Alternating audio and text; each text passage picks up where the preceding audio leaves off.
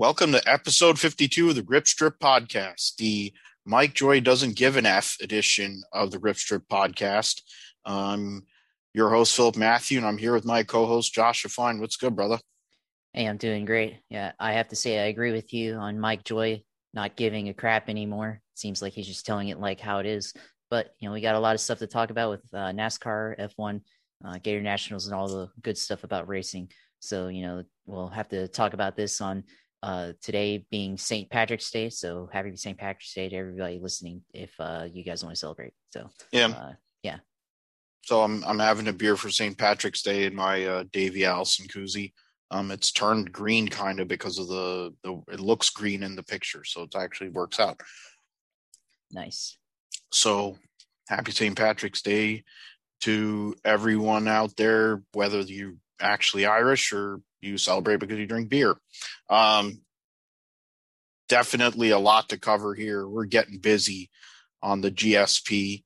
Uh, other people want to copy us because they don't have original thoughts. Well, you can F them, they can F themselves. Uh, we're going to talk about NASCAR briefly at, the, at one of the worst racetracks in the world now because they ruined it. Um, because we need to have the final race there because they have a cactus for a flag stand. Um, I think that may be the only reason why they have that race there because it's in the middle of nowhere, Phoenix. It's not even Phoenix, it's Avondale. I'd like somebody to come back and tell me where Avondale is relative to actual Phoenix. Um, crappy racetrack, two crappy races.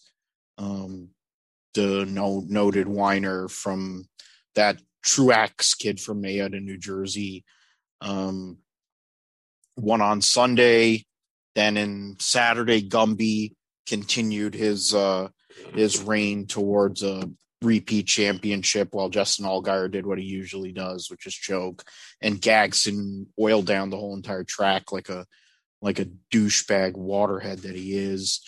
Um, we'll talk about Formula One testing at Bahrain as we are a week away from the Formula One season opener. Uh, thoughts on what transpired there, what we may be seeing. Uh, we'll also um, give our thoughts on the great Murray Walker, the voice of Formula One and, and in British motorsport for many, many years, uh, absolute icon. Um, you would consider him to the same level as like a Ken Squire for us here in, in America or Chris Economaki type of guy um, with his iconic voice and his passion. Um, I think it is a combination of both of those guys because of his ability to write, but then also an interesting voice. But then the Murrayisms that he had, the the just the sheer passion he had for the sport. Uh, NHRA, of course, uh, debuted last week. Gator Nationals, uh, first time winner in Top Fuel, as, as uh, Josh said. You know, Josh Hart uh, never heard of him, and but he's a winner in his top fuel debut. And then 95 year old Greg Anderson. No, no, it was his 95th win. He turned 60 and it was 95th win, but he basically looks like he's 95. Um, Matt Smith continues uh, the EBR Buell uh, dominance of uh, his team with the speed over 200 miles an hour in the final. And then you have J.R. Todd winning, former funny car champion. We'll get into all of that. And uh, wherever else we can get into here on the GSP, we'll talk about the 12 hours of Sebring and uh, other parts there, the roundup with the Daytona 200. Yes, it still exists, it still happens. Um, it had a great finish. Corvette returning to Le Mans. Probably let Josh talk about that because even I haven't been able to. I know they got new paint schemes for the 12 hours of Sebring this weekend. Um, the iRacing Challenge will be starting again uh, tomorrow, actually, since we're doing this on Wednesday, the 17th. It'll be starting again on the 18th, uh, leading up a month away before they start their season at Baba, as uh, Lee Diffie would say. We'll preview NASCAR at Atlanta. Uh, and we'll get into anything else with football. We got NFL free agency, the 49ers made a big splash in uh, re-signing Trent Williams and getting Alex Mack so that we actually have a center since we haven't had one basically for two years. Um, you know, Niners have got other things to work on. Some of the other players have been signed by whatever Seattle signed Witherspoon, uh, New England signed Kendrick Bourne for whatever reason. Um, but God bless him, he got a lot of money. So we'll see if anybody's going to be able to actually throw to him. I know that um, Cam Newton can't anymore, but we'll get into all that and Josh's sim racing as well. So yeah, let's start the the show with the uh, Cup Series debacle uh, at Phoenix, which uh, was you know typical, uh, boring, uh, non non essential, useless race. Uh, I don't understand why they even bother going to Phoenix twice. Uh, it's it's just a waste of time. Three Hendrick cars went to the back, two Ware cars, and of course Quin Houff, who's probably the worst drive, one of the worst drivers in the history of the NASCAR Cup Series. Uh, he is just an abomination. Truex was the winner. He led the second most laps in the race. Uh, Joey Logano was the dominant car, won one stage, finished second in the first stage. Other than that, Hamlin Berger and Ryan Blaney were the other three guys, and then two guys along with Brad Keselowski. So the Penske cars, they finished second and third in the the November race. Denny Hamlin finished fourth. Uh, so they were all up there again. Clyde came from tailback again, but he didn't have as good of a car, uh, probably because he didn't have traction control, um, and because they didn't want him to win here. And he finished fifth. Harvick sixth. Larson, Byron. So all the Hendrick cars failed inspection. The ones that failed inspection all finished in the top ten, and Alex Bowman didn't, and he finished 13th. Um, I love how that works. Uh, Christopher Bell and Ryan Blaney were your top 10. Uh, Josh, I guess the takeaway from this deal was uh, Truex. It's only his second win with uh, with his new crew. Or I, I mean, I say new crew chief. It was last year was a new crew chief, but James Small, and uh, you know, winning at Phoenix, a track that he hadn't won at.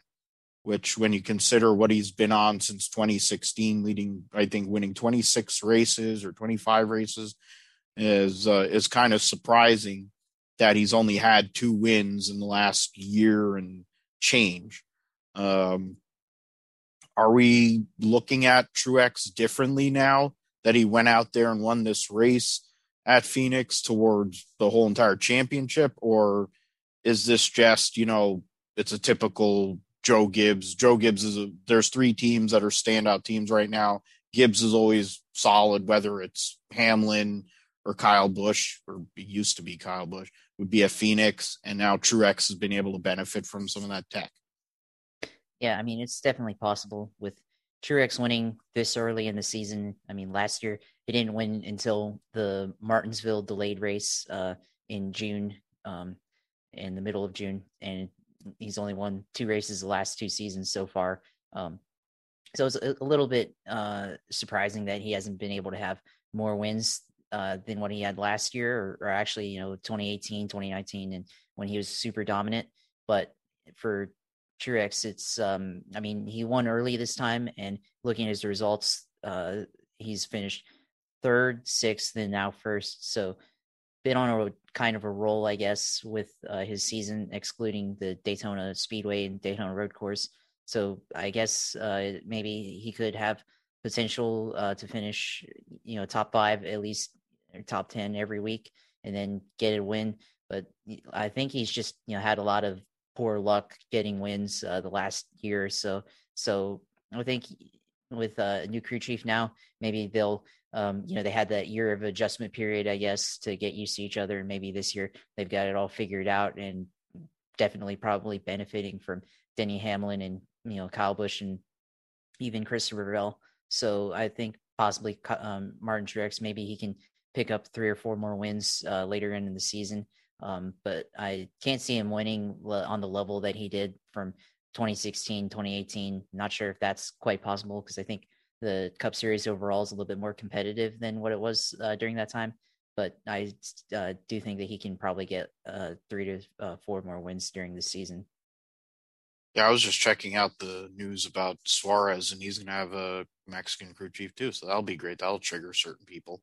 They'll probably bring out the bomb sniffing dogs, and they'll probably look specifically at Daniel Suarez and his new crew chief for this weekend because Travis Mack got um, suspended along with um, Jeremy Bullins for Brad Keselowski. So um, I'm sure for all the ones that are triggered about that, then don't worry about it. They'll still they'll uh, racially profile for Daniel Suarez and, and Wallace for you guys. So you can you can rest easy on that, assholes. Um,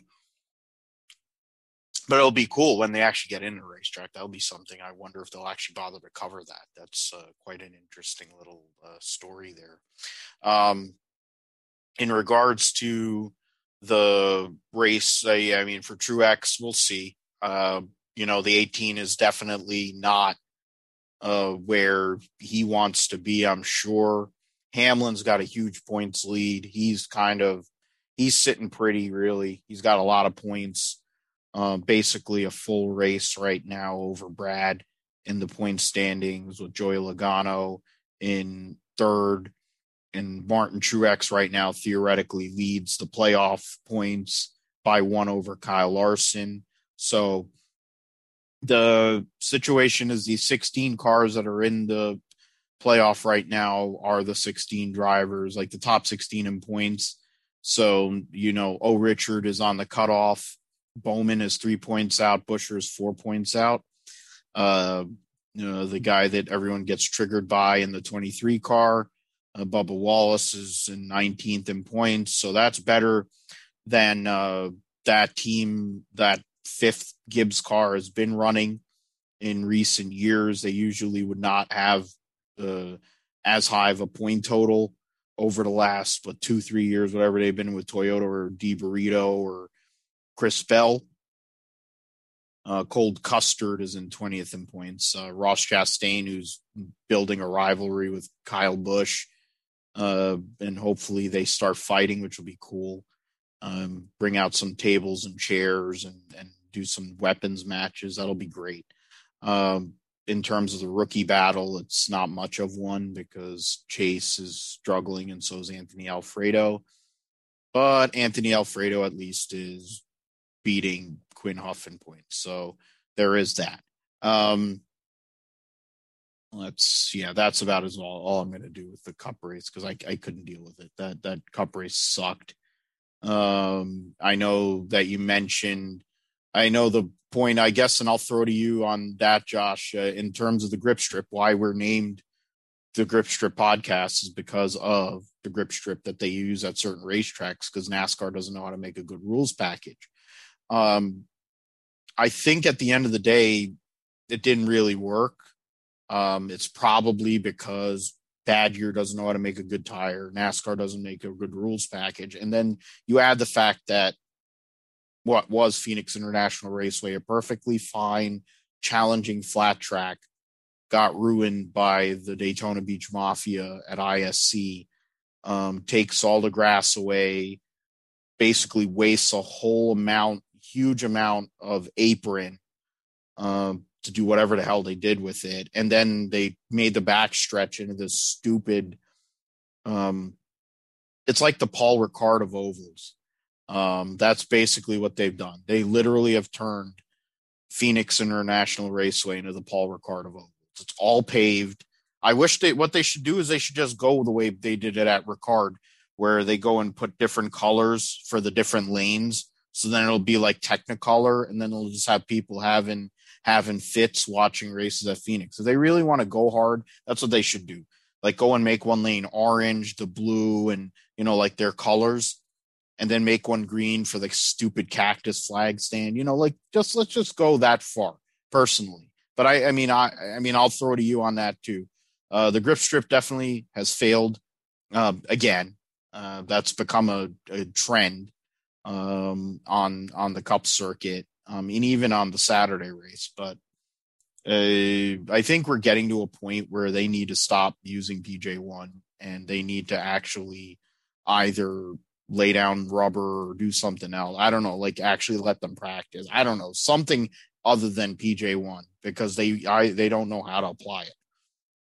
Yeah, I mean, with the grip strip there, the PJ1, I mean, there was way too much of it on the racetrack. I mean, there was uh, such a contrast between the lanes that was in on the high side and then there was nothing on the low side. And it's like they they really wanted to focus on putting in the the top, at least in turn two, turn one and two, or the old turn three and four. The uh, I, I think on I guess turn three and four, the old uh one and two. I mean, this is this is hard. It's confusing me even, but um, the uh, low lane right there was just. Uh, I, I mean, it was still the same like how it's been, but you could tell like they were really trying to focus even on that side of the track uh, to make it uh, work. But I mean, Phoenix, like the old turn one and two, or the, the old turn three and four, is um, supposed to be a corner where you can, at least how they have it now, where you can really dive uh, on the low side. And now they're trying to focus in on the high side, make that work. Um, but it, it was just there was just too much of the PJ one there, uh, way too much of it, and I mean there really wasn't any action uh, on the track the whole weekend. I mean, it was boring. I mean, I mean, let's be honest. I mean, do either of us watch this race? No, no, uh, it was it was garbage.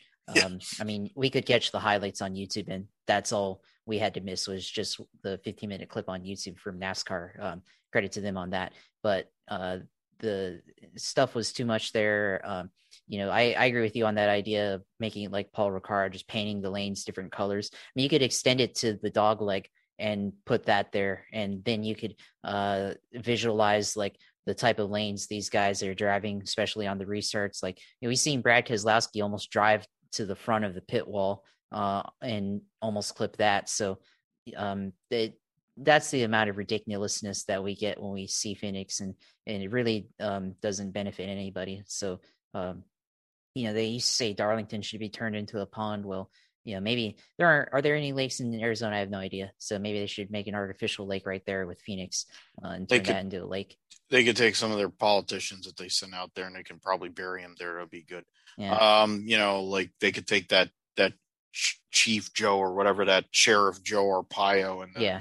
Kyrsten Sinema and the two of them. You can bury those idiots right in the and then that apron in one and two, just like they buried Jimmy Hoffa at, at Giant Stadium back in the day, supposedly. But yeah, but that's all we got to say about. Yeah, I mean that's just uh, it's it's insane to me how bad they've ruined that racetrack. I mean, if you're really gonna if you're gonna really do the the redo, don't keep the the front, keep the pits on the what is now the back backstretch. Use the dog leg properly. Put the pits out closer towards the grand, the one grandstand there is, and then utilize the infield. Make the infield even bigger. Make a road course. Do something like they had a road course there. I think they still do. I have no idea because they never use it anymore. But utilize that infield and make it a fan experience. Don't and and, and open up the place. If you're going to get rid of all the grandstands on what was the original front stretch, you're not going to have any grandstands past the dog leg. And they're all going to be going out into they're all going to be going to Las Vegas on restarts. You know, it's stupid. Uh, you could open they and because there's so many things wrong with that racetrack, and there's the racing is terrible. It's not a aesthetically pleasing racetrack. The camera angles are terrible. The peep the the spotters are SOL because they're sitting in in the in, in the suites or whatever the hell in three and four, and there's crap going on hundreds of yards away and they'll say, "Oh well, that's how it is every week." No, no, no. The angles at Phoenix are as bad as you can get in in the whole entire sport, and I mean, for fuck's sake. Mean, and what's worse is that they're going there uh, for that finale, and I'm sure Chase Elliott will fail inspection again. I'm sure Kyle Larson will fail inspection again. Uh, Gibbs Carl fail inspection, and then they'll all come up front in 15 to third 25 laps. They'll probably throw a competition yellow just for fun. And just just just stop it. You know, if we're gonna have if we're gonna have um freaking uh what's what's the the wrestling the the one owned by uh your your boy um Shad AEW. Khan AEW. If we're gonna have AEW, let's just have AEW for real. you know, put the ring there. They have so much room. let's just have AEW. Let's have Cody Rhodes come out there and drive a car. Let's go and have John um Mox, let's have Mox go out there. Let's let's just do it. Let's just make it wrestling. Because that track is a shithole. It literally it I mean, now that Chicagoland, they dumped Chicagoland, they dumped Kentucky. You know, you have Kansas, one of the worst racetracks ever made. Texas is one of the worst racetracks ever made. And in terms of configurations, they have figured out a way to destroy Phoenix. Phoenix is in line to be the worst racetrack we run at, and now they have the championship. It's atrocious. And then you add Nashville Super Speedway to that mix. Oh my God, this this is gonna be brutal. The the, Nashville. I'm gonna tell you right now. I mean, for the people, the few, the the loyal followers, don't worry about the Nashville Super Speedway recap. There ain't gonna be one unless somebody gets run over, somebody fights if that pastor Helms goes and does something where he fucks his wife on on TV, that's about it. There's going to be no recap. That race is going to suck really bad. Any 550 race sucks. They've ruined Homestead because of the damn 550 rules package. So NASCAR, as we go along now, now that Formula One's starting, um, we're probably not going to be talking about it as much because we don't have to. There's plenty of NASCAR places if you really want to go to. You can talk, go on Talking in Circles and listen to NASCAR coverage for sure. That's a great place to listen to, and that's a, a shameless plug because I'm on that show. And if you also want F1 only content, you can listen to F1 Grid Talk podcast because I'm some I go on that one too. And Josh has got open invite on there. Um, we're got IndyCar coverage. I'm sure we could chill for the Indy Sports Car podcast. They're they're one of the best. They're an OG. Um, Frank and Missy. Um, and so, I mean, the reality is we we give respect to the ones that care about us and take care of us. The OGs. Frank has been. Uh, he was the one that put us together. And when we talk about IndyCar racing, we think about him and Missy and their new baby, their their son, and uh, he's a little cutie and uh, I I love that little boy. Even though I I've never met him, I'm going to one day, and I'm going to be saying "Ride on, rock on," just like Frank, because I want to talk about something positive. Because Phoenix makes me angry. Um, speaking of nonsense, we'll go to the Xfinity race where um, uh, Gumby, Cindric. I I mean, uh, here's here here's my whole entire take here on on on this deal it's a case of when is when is Austin Cindric going to lock up the regular season title, and how many whatever playoff points will Austin Cindric have before we get to the playoff, whenever the hell their playoff starts, or Bristol or somewhere. Wait, that's my question. I don't even care about the rate, the fact that Gagson did his typical Gagson thing, blows up and f- puts oil all over the racetrack like like an LCD inbred dipshit that he is, and he deserves to get punched in the balls and then power bombed into like a vat of flaming hot liquid. But um yeah, I guess that's my question because I, I that that Xfinity race was also unwatchable, and that includes the fact that they made Suarez and Logano sit there with cue ball, um, and that was not on that was a brutal combination. I feel bad for both of them honestly in that. Yeah, the Xfinity race. I mean, like like you said earlier, like Gumby won. Uh, Noah Gragson was on fire.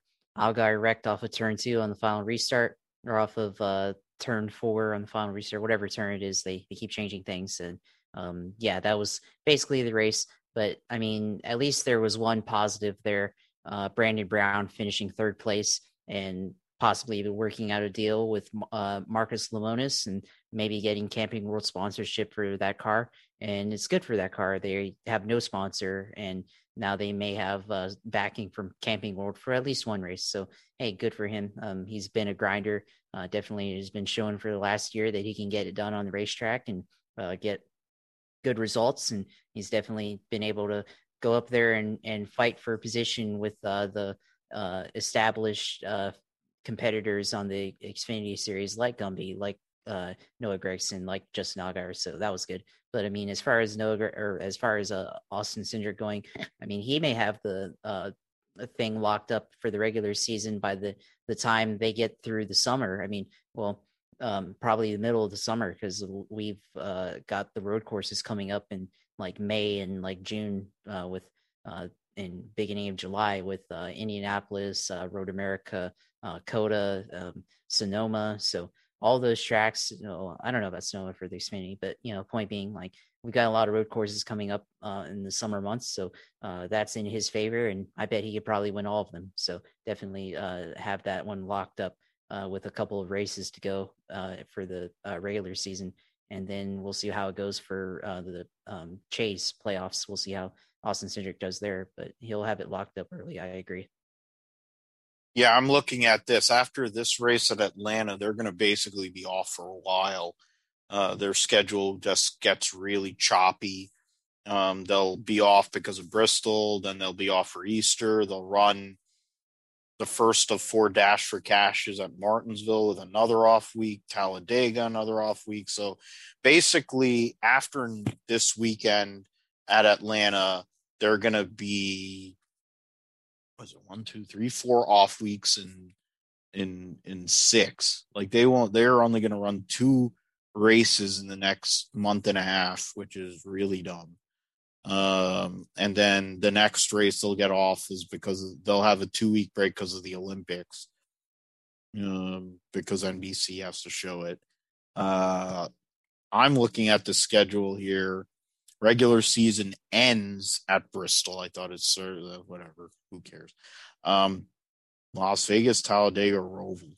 Christ, and the the Texas, Kansas. Yeah, I, ugh, yeah, that is a pretty terrible um, group of racetracks there. Outside of Martinsville, um, there isn't one redeeming racetrack in that playoff, really in the Xfinity series. But for what for my thinking here in terms of where Cindric will have this thing locked up, he's going to have it locked up before. Uh, I think he's going to have the regular season title basically on lock before they go on the Olympic break. I think it'll be done in the middle of July, and he'll be he'll be free rolling going in going for the next month, which that includes two road course races at Watkins Glen and Indianapolis, where he was one of the fastest cars last year, but Chase Briscoe beat him. Um, he won. He won the Daytona Oval uh, earlier this uh, uh, last month. Um, you know, he's good at Michigan, Darlington, whatever, Richmond. Bristol. I think he's had fast cars at a lot of these places here in the last few months.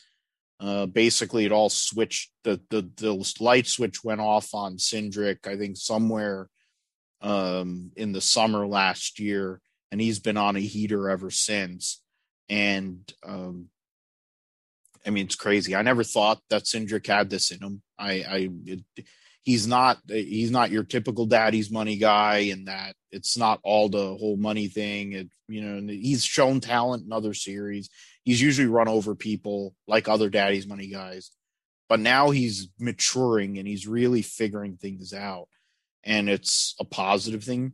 I mean everybody knew he was going to end up being in a penske car. He's probably going to be in the 12 car um, at some point.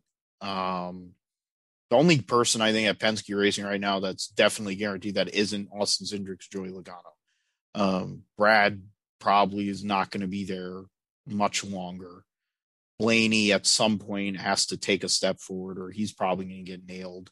Um, so Gumby's going to be in one of those cars. I honestly feel like uh, Tyler Reddick's going to go to Penske. I, I, just do because there's no way he's going to sit at RCR and play second fiddle to that piece of garbage, um, Austin Dillon. Um, and they're a third rate team anyway. So it's uh, I think Penske is going to make some moves here uh, to solidify their future and kind of put themselves in a place to where they can compete because Gibbs is all older. You know, they've locked up two older guys and Hamlin and Truex. You know, Kyle, they're never going to get rid of Kyle Busch. Um, but at some point, you're going to have to put Ty Gibbs in a car. Um, Chris Bell is that first step, that first pillar of the future of Joe Gibbs Racing because Toyota is not going to let him go. So he's going to get the time, unlike other guys that have been at, at Gibbs, whether it's Joey Logano, Daniel Suarez, or Erik Jones. Um, they'll give Chris Bell the time, and he's already proven that early on that he has the chops. So, but Ty Gibbs is going to be in one of those cars, probably the 18 or the 11. Um, and then you have to find two other guys. Who are those other two guys going to be?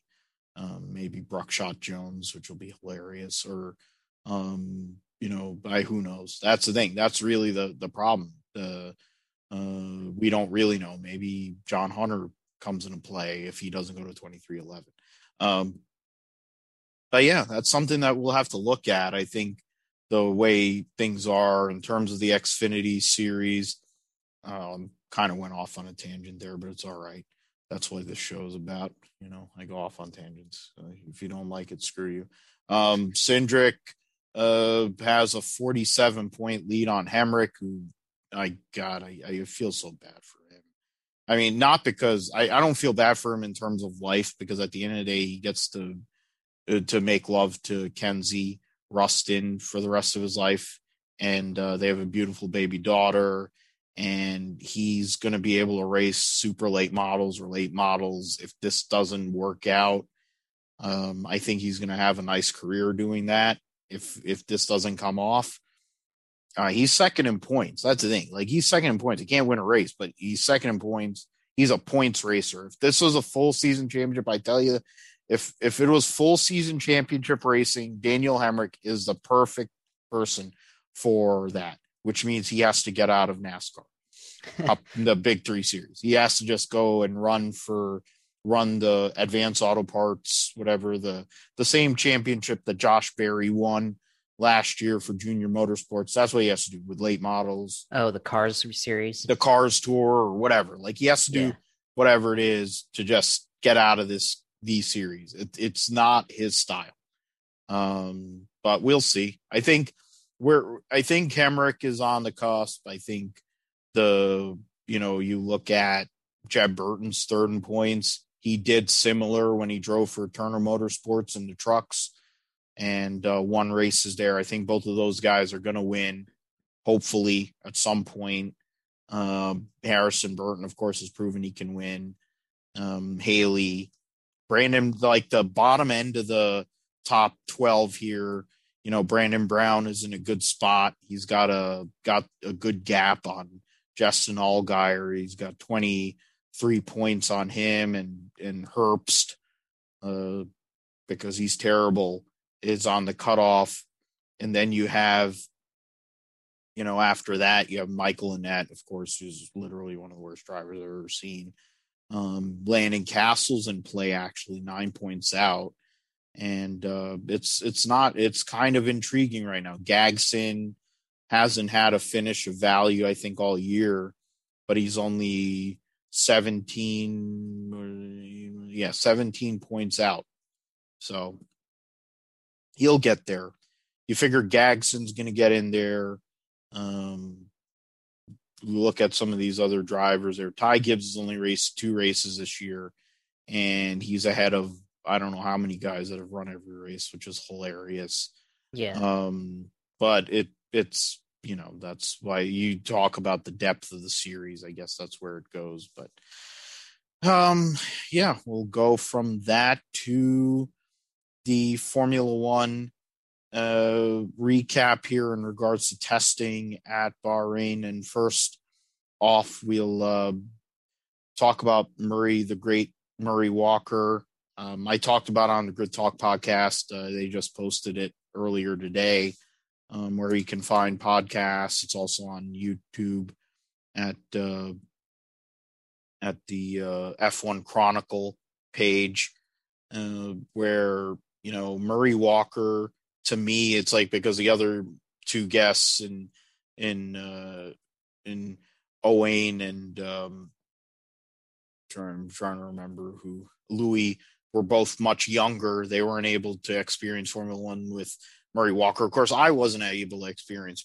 Formula One with Murray Walker per se. I've watched video clips or I've watched, you know, different things where, and I've actually saw things in, um, you know, from back in the day, especially with Senna and and stuff like that. And it he was a legendary guy. He's kind of like I said earlier, he's like Ken Squier, he's like Chris Economaki uh, to British motorsport. And like there was a video clip I was watching on YouTube where where Clark Jeremy Clarkson had had uh, Murray Walker announced snooker, which is like a pool, different type of pool. And he made that game sound like it was the greatest thing that's ever happened in the history of, of sport. And it was hilarious, but it was Murray Walker. You know, he could, he, it's like I joke around, I say it's like he could read, it's the way I look at Tracy Morgan. I, he could read the phone book and I'd laugh. It's the same way as like he could Murray Walker could read could could read the phone book and it would be interesting. And it was the British Touring Car Championship in 1992, the finale at at Silverstone, and his line, some of the lines he brought out in that, you know, I'm going for first, Cleland says, as uh, Steve Soper goes past him and he's flipping John Cleland's flipping the bird to to Steve Soper because he passed him and blocked for his teammate Tim Harvey. You know, like they're, they're that that race is iconic for British Touring Car Championship fans and the all the crap that happened. Oh man, but that's like for me, that's like Murray Walker in a nutshell. Um, I don't know about you, Josh. You could chime in here um, in regards to what you experienced or whatever experiences you've had listening or seeing clips or what you saw on the on social media since his passing. It's a legendary person. I think it would be similar the the takeaways would be similar to what uh if if and when when the that time comes for ken Squier, i think it would be similar to that because of how much he's meant to so many people yeah, I mean, for me, uh, I was a little too young for Murray Walker. I mean, he last announced Formula One in 2001, and that was even before I got into NASCAR, or like a year or two before that. So I didn't really get to experience him watching uh, him or hearing him on live TV. But you know, over the years, getting into Formula One, seeing clips, you know, from the uh, late '90s, the um, you know, early '90s uh, during that era with Senna and all of that, like and Schumacher's uh, rise to dominance. Um, uh, just hearing his voice, the the way he announces races, and um, like you said, like the the quotes that he had. I mean, I don't really have any like specific quotes of uh, Murray Walker off the top of my head, but uh, you know, he really made it interesting and and really knew how to tell a story with uh, uh, the races there. And I mean, the the clip that I do remember from uh, Murray Walker is uh, this commercial that he did with uh, Damon Hill for like Pizza Hut, and that one was really hilarious. yeah, the way he great. made it sound. yeah, yeah. I mean, Damon Hill had. Yeah, you're so. I I love that commercial because yeah. I was a Damon Hill guy. Unfortunately, um, uh, and he wanted to. he was strangling. Yeah, that's that's so beautiful because the fact is, Murray Walker announced Graham Hill. He was able to announce his father and then he had such a close relationship with Damon and he was crying. He couldn't talk when Damon Hill won the world championship at Suzuka in 1996 because it meant so much to him because he was so close to their family. Um, but he also took pride, uh, such a great pride, a national pride in, you know, all the British drivers and and that and you'll say oh well that's bias i'm like look at the end of the day you announce for the bbc for how many decades at the end of the day that's part of the thing you're going to have a national view it's the way that it's part of the way they call racing. It's not as much here in America because you really can't do that, but you could tell with some of these announcers, some of the way they behave, um, eh, how they go and uh, have a national view. But then, like you think about the Japanese announcers when they go and they freak out and they're like blowing loads all over the booth when Takuma Sato wins the Indy 500. I mean, yes, if they blow loads because the fact is it doesn't happen often that Takuma Sato wins races, but then also think about it. That's the that's it. You know, like you're winning the biggest race in in, in motorsports, or one of the biggest races in motorsports, and he's Japanese, and like that doesn't happen. You know, like it's same kind of deal. It's not as much because, of course, the British motorsport, you go back decades of great racers, uh, you know, Stirling Moss and you know, you th- you think about uh, Surtees and uh, it goes, the list goes on and on. And in terms of basically my time being on this earth, you think about baby. Everyone talks about uh, Mansell and uh, you know, then his whole deal, and uh, you think about Damon Hill, and then go on from there to where we are now with, uh, of course, Lewis um, and George Russell, amongst others, and Lando and all. But yeah, Murray Walker's loss, um, David Croft, you had Martin Brundle, of course, who was his last partner in the booth. Um, you know, they, there's so many people, and it's it's it's something like how we were talking about Mike Joy and you, the connections. Everybody, if you think about NASCAR broadcasting and the ones that actually were good, a lot of them aren't employed anymore for whatever reason, but they all have a connection to Ken Squier And there are people that suck too that have connections to Ken Squier, like Tog, but Mike Joy, you, you Dave Despain, Allen Bestwick, uh, you know, all the MRN crew probably in some way, shape, or form uh, going back to the great, you know, uh, Barney Hall and all that, they all had the camaraderie and the connection together. Um, you know, like that's really they're they all like it's a Squier Hall, isn't there? That's the one the one part of the NASCAR Hall of Fame is the Squier Hall uh, award, right, for announcing or something like they have that. Yes, media portion. excellence. Yeah, the media excellence award. Yes, so there you go, you know, and I'm not trying to kill him. I'm not trying to do a Dan Le Batard and, and, and kill somebody that ain't dead, you know, but I'm trying to go and and and give a comparison or an understanding of what it would mean, why it yeah. was such such a big deal. Um because we lost Chris Economaki a few years ago a the Dean American Motorsports uh, writing. That was almost and, a decade ago, man. Yeah, 2012. yeah, and yeah, we lost him so long ago. But the point is, he's his writing, his yeah. his ability, his voice, everything. Um, it still resonates, and there's so many people and so many things that that still exist because or have existed because of Chris Economaki and Jersey Guy and all that. But you know, and Squier's the same thing, and the there those and you think about CBS broadcasts going back to the '90s, and those two guys are together.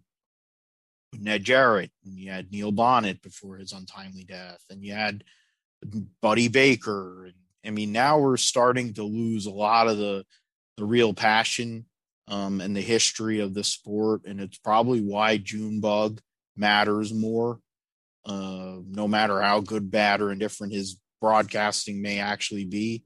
I don't think it's as much to do with him as it is some of the idiots he has to work with.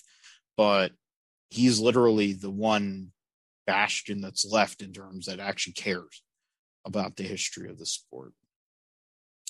All right, so we'll um, change from Murray Walker and trying to go on off people that aren't off yet to uh, the Formula One testing, which saw Red Bull uh, definitely uh, stake and at least uh, take a a small uh, uh, crack or put a nice little hammer a little bit on on Mercedes' little armor there, but I I mean, I guess the question on that, I mean, we can get into a number of times, but it really doesn't matter. We don't know what fuel loads were. We don't know anything about it.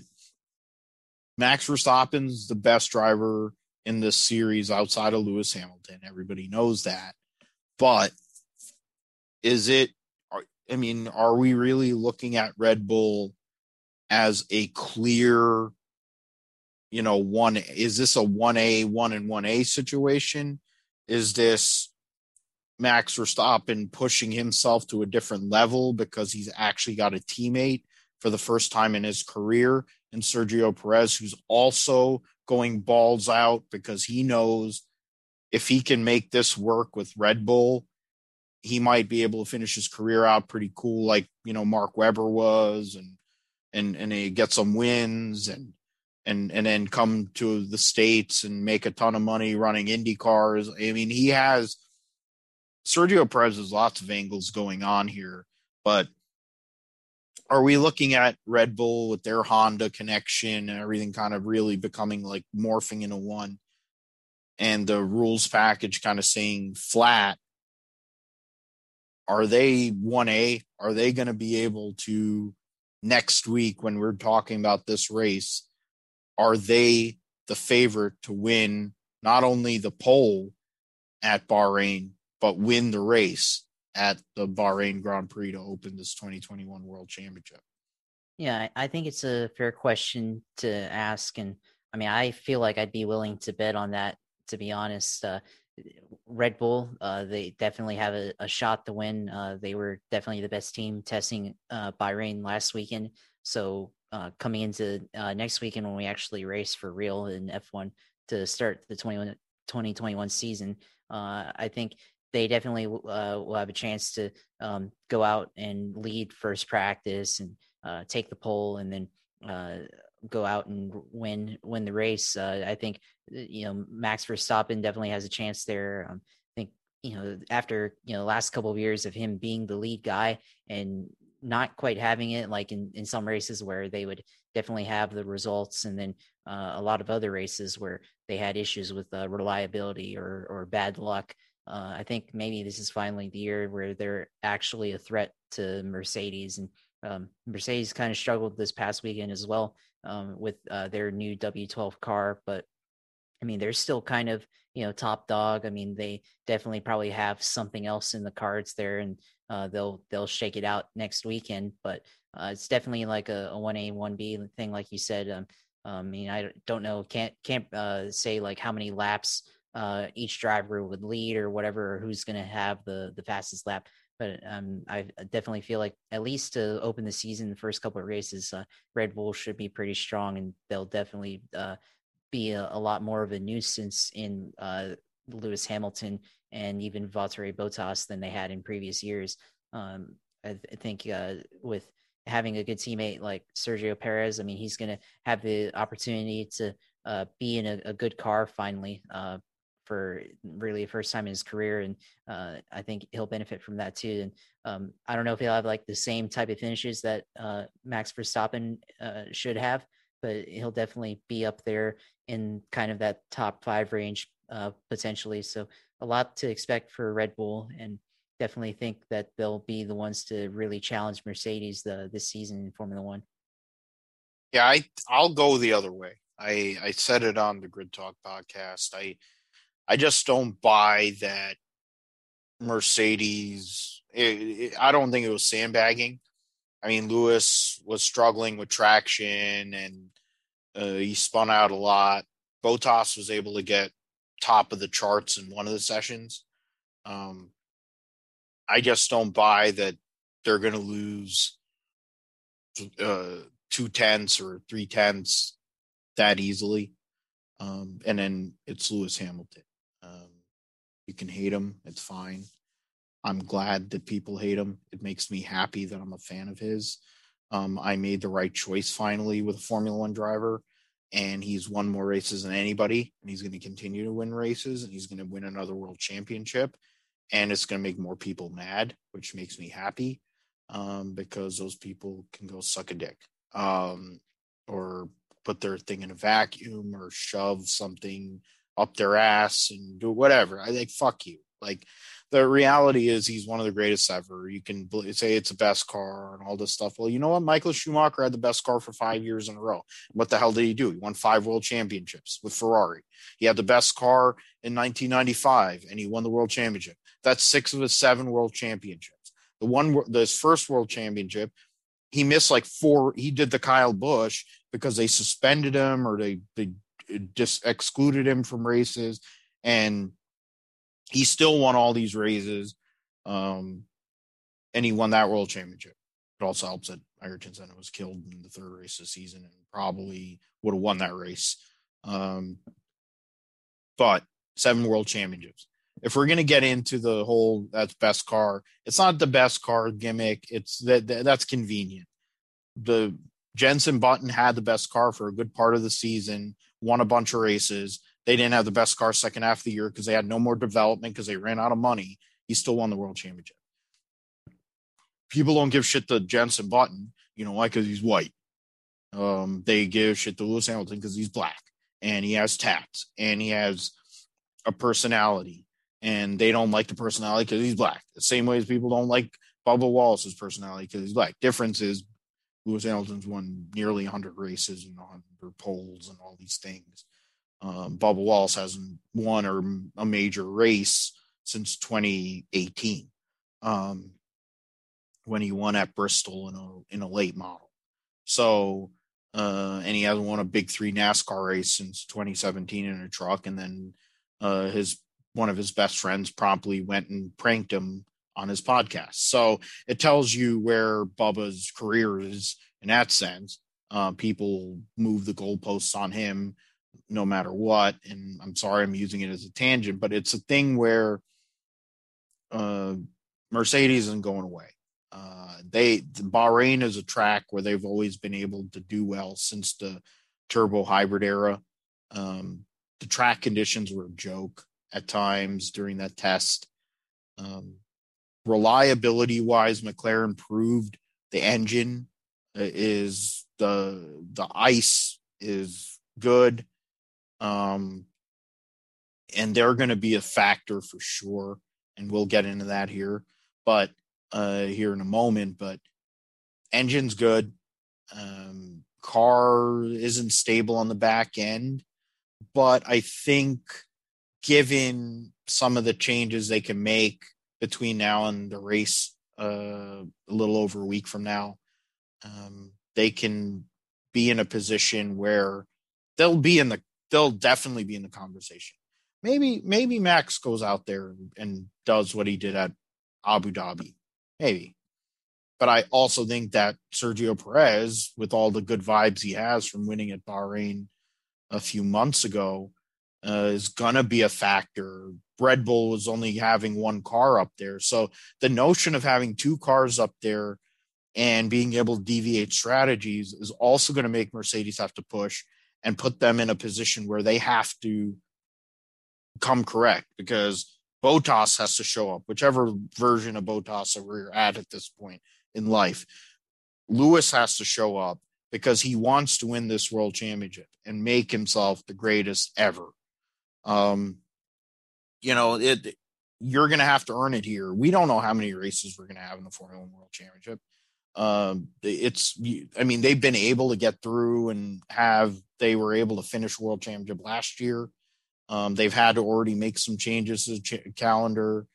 Um, you know, we look at IndyCar and we look at NHRA, which we're going to get into a little bit with their schedule. They've already had to make some changes. IndyCar had to make changes. So I think Formula One isn't going to have a 23 race calendar as it currently constituted. Um, so we will see how that works out. Um, how many races that you get to run. So every race is you have to go in every race as though it's going to count. Well, it is, it does anyway, but you need to make every race count. Um, so Lewis, Lewis doesn't do things half-assed. He's going to show up. Mercedes is going to show up um, here next week at Bahrain. We'll get into that for sure in more of a preview of the season itself on the GSP in episode 53.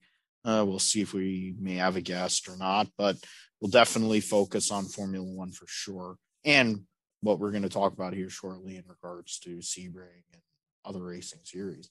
Um, I think the next part is midfield. Um, McLaren is like right in the. I think they're right in between. They're trying to get there, get back to where they always used to be for many decades in the front line, and they have a driver combination. I think makes them a frontline organization for the first time in a long time. Uh, the Mercedes power unit definitely puts them back a step above where they were, and they were able to do a lot of work with the Renault. And so, but they're on the top of the midfield. Of course, you have Ferrari, uh, whatever they're going to be. Uh, you have Alpine, aka Renault, aka however many different iterations they've been.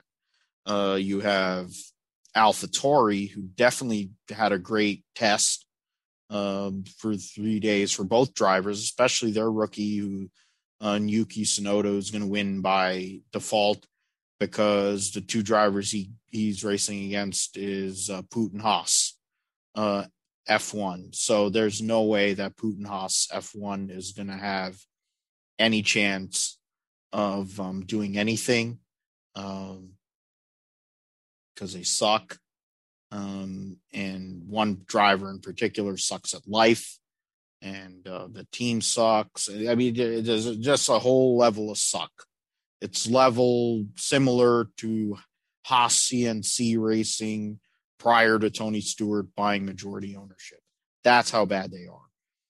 And you add the Putin element to it. So it's just it's just perfect uh, typical Gene Haas business uh, decision there outside of making them damn CNC machines.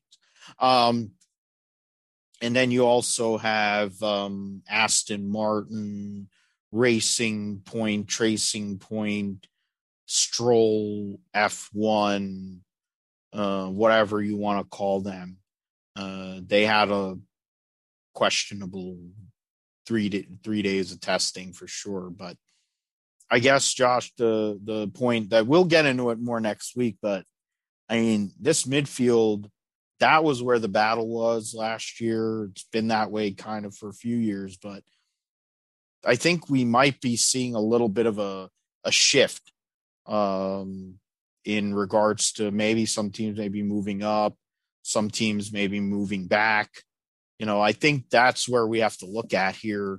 Um, and Bahrain is a track that because of all the DRS zones and stuff like that, you're able to make some things happen. Um, what are you looking at? I mean, we'll get into it more, but what did you see from testing that that caught your eye and kind of thoughts on what you're thinking at least initially before we really get into it next week? Well, just looking at uh, day three testing and kind of looking at the short run, I guess, like short pace speed that these teams had. And obviously, Red Bull was leaders on day three, and then Mercedes is like a half second back. And I'm looking at an article from Formula1.com for reference, but um, you know, M- McLaren was like right behind Mercedes um, on day three. So uh, I think that tells you a lot about the, the progress that they've made uh, in the last couple of years and going into this season. So uh, McLaren should be like um, I would I would put them probably above midfield in that uh, the lowest of the top tier teams. So, you know, if you were to rank them one to three, it'd be Mercedes and then Red Bull and then McLaren. So, um, I think McLaren definitely have the opportunity to move up into that. And then I think was maybe surprising is uh, uh, Aston Martin uh, being like kind of that um, top of the midfield team right there. Um, you know, they they were like right behind McLaren, and then Alpine was, uh,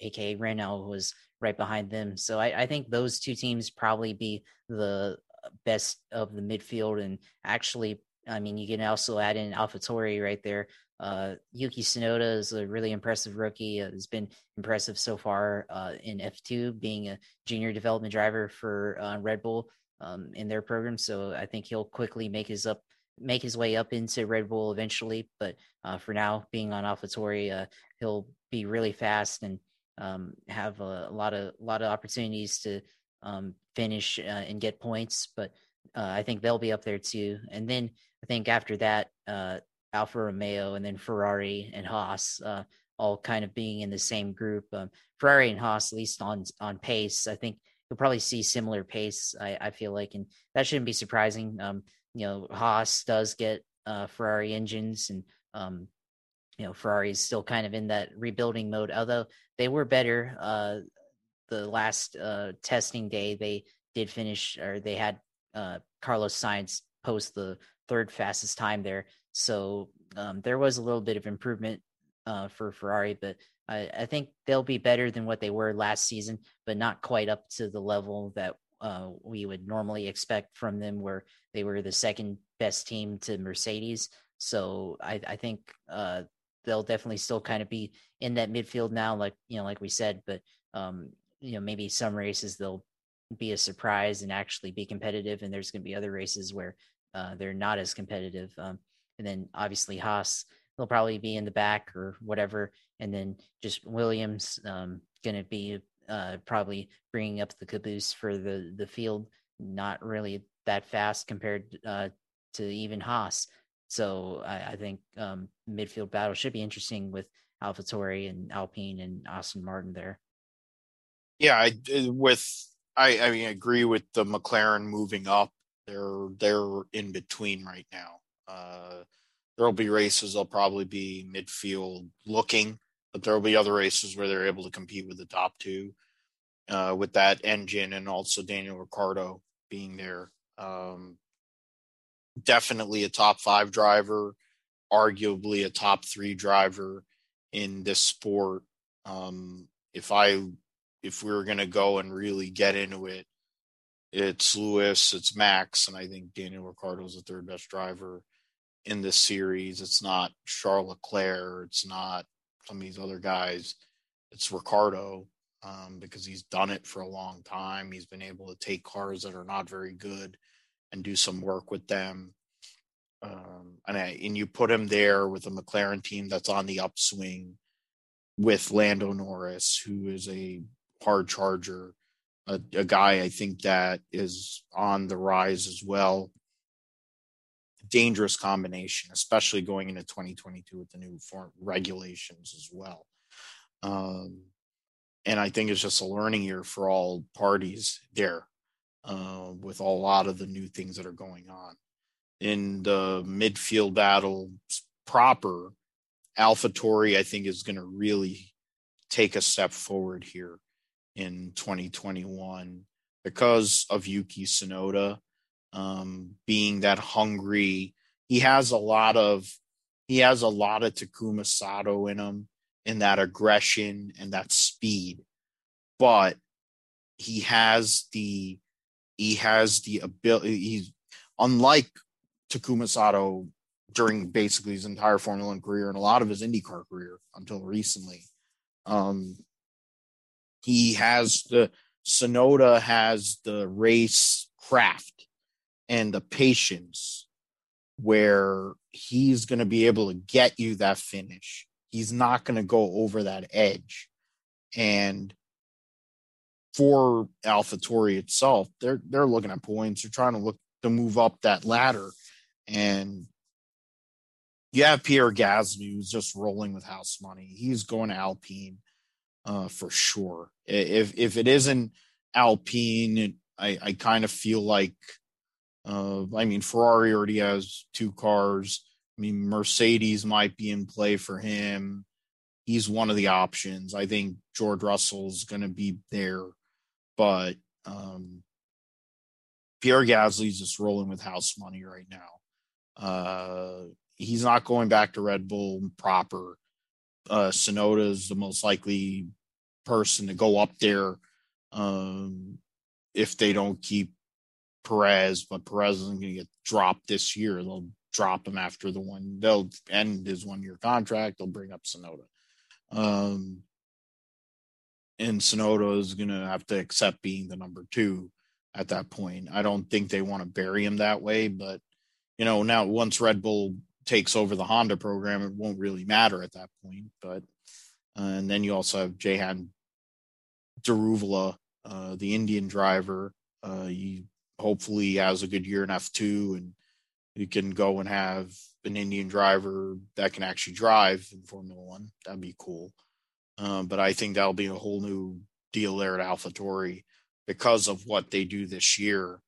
Um, Alpine will be interesting because of Fred. Um, what is he going to bring? What is he going to do? Uh, he's one of the greatest that we've seen in the past 15 years. Um, and he's lived off those two world championships for all those years and has had a lot of sketchy stuff ever since at times. And then at other times, he's shown why he's one of the greatest drivers ever. Um, he's one of the greatest Spanish drivers ever. I mean, it's basically him and Carlos Sainz, uh, senior, and that's it. You know, like in regards to car racing, motorcycle racing, different uh, story, but the Aston Martin team, I have no idea what they're going to do. Uh, for you got Sebastian Vettel who flamed out of Ferrari to the point where he was not even a factor and looked like he had no business being out there at times. And then other times you don't even know if he cared.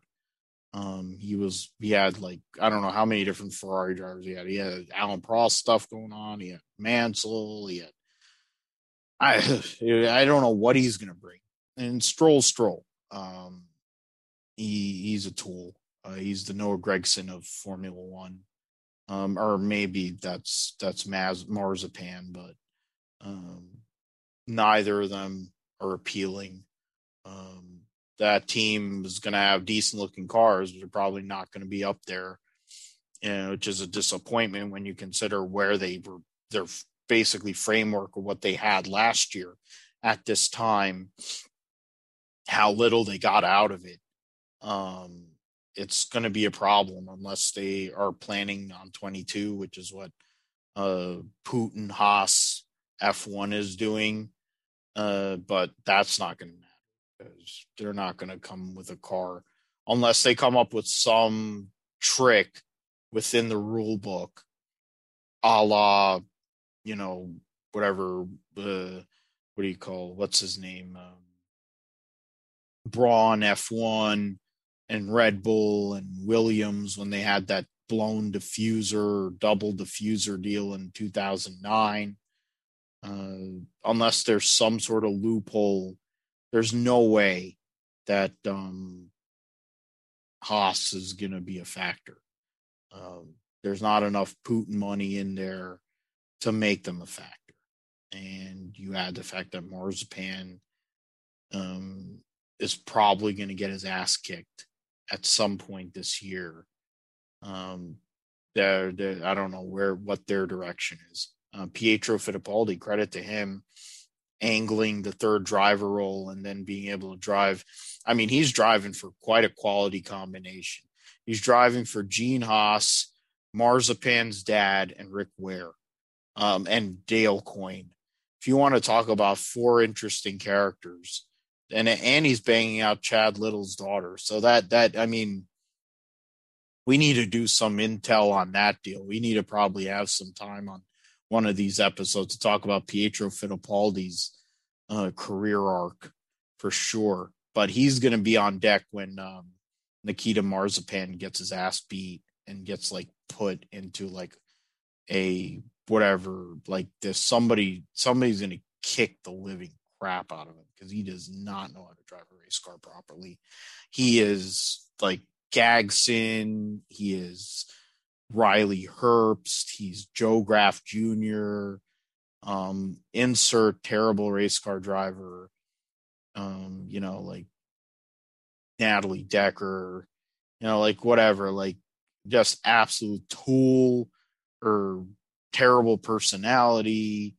You know, like I don't know, like oh my god, we don't even mention him on the other show. That's why I had to come up with Putin Haas because that's the only way you can talk about him. But, but oh fuck. I mean, yeah, Williams I think is going to take a step forward. Doritos put some money into those cars. Russell wants to prove himself before he gets to move out the door. Um, I don't think Alfa Romeo is going to do much anything. Um, I, I think Haas F1 at the end of the day, Putin Haas is going to be the worst team this year. Um, I think Williams will make at least get above 10th, um, may even get to eighth. Uh, I think Aston Martin is going to take a huge drop and we'll go from there um, in regards to uh, Formula One. Uh, we have the, yeah, we have to talk about, well, that's something. A mountain bike crash for Shane Van Gisbergen won the two races at uh, at uh, Bathurst, and uh, you know read about Shawn Bradley paralyzed because somebody ran over him on while he was riding a bike, which was pretty brutal to read. Um, the former uh, Philadelphia 76er and Dallas Mavericks center, seven foot six uh, player out of BYU and Latter Day Saint himself, just like uh, my favorite player Steve Young.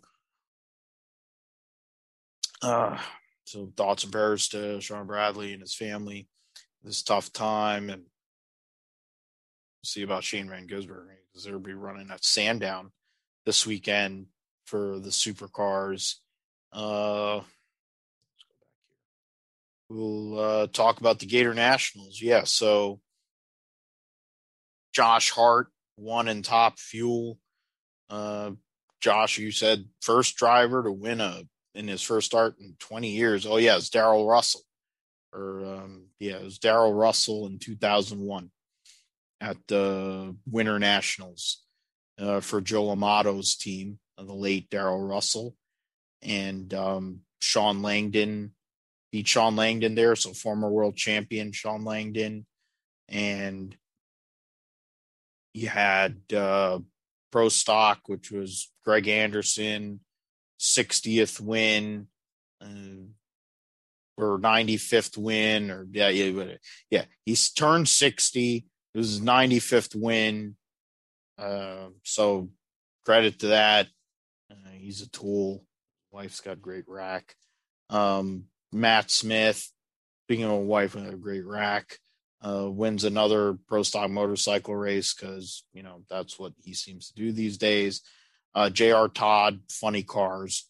Uh, I don't know. Did you uh, take in anything in regards to the NHRA? Because unfortunately, I guess we're guilty of it this past weekend. We were we were out the door in regards to some of these races here, but I mean, the it's NHRA. It's early in the season. You know, you have J.R. Todd beat Robert Hight. Of course, Robert Hight returning uh, the John Force Racing team uh, returned for the first time uh, since 2019. Yeah, Cruz Pedregon actually made the the semifinals along with Bob Tasca. So interesting turnaround. Of course, defending champion in the funny car category, Jack Beckman is not racing this year. Uh, they no sponsorship. Uh, you have what is it? Tommy Johnson Jr. of course isn't there anymore either. So it's kind of tightened up the field a bit uh, in regards to who's there. You know, you got Wilkerson, Bobby. Oh, so now Bob Bode quit. So Bobby Bode. There you go. Um, Ron Capps is literally the only DSR funny car. Hmm.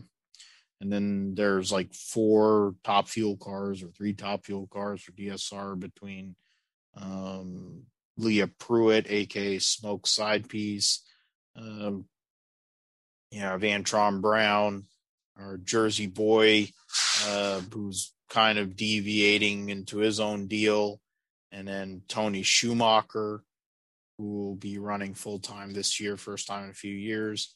So that'll be uh, they had a full field, which is something considering losing a couple of big big name drivers there. Blake Alexander, he's driving the Jim Head car. Chad Green.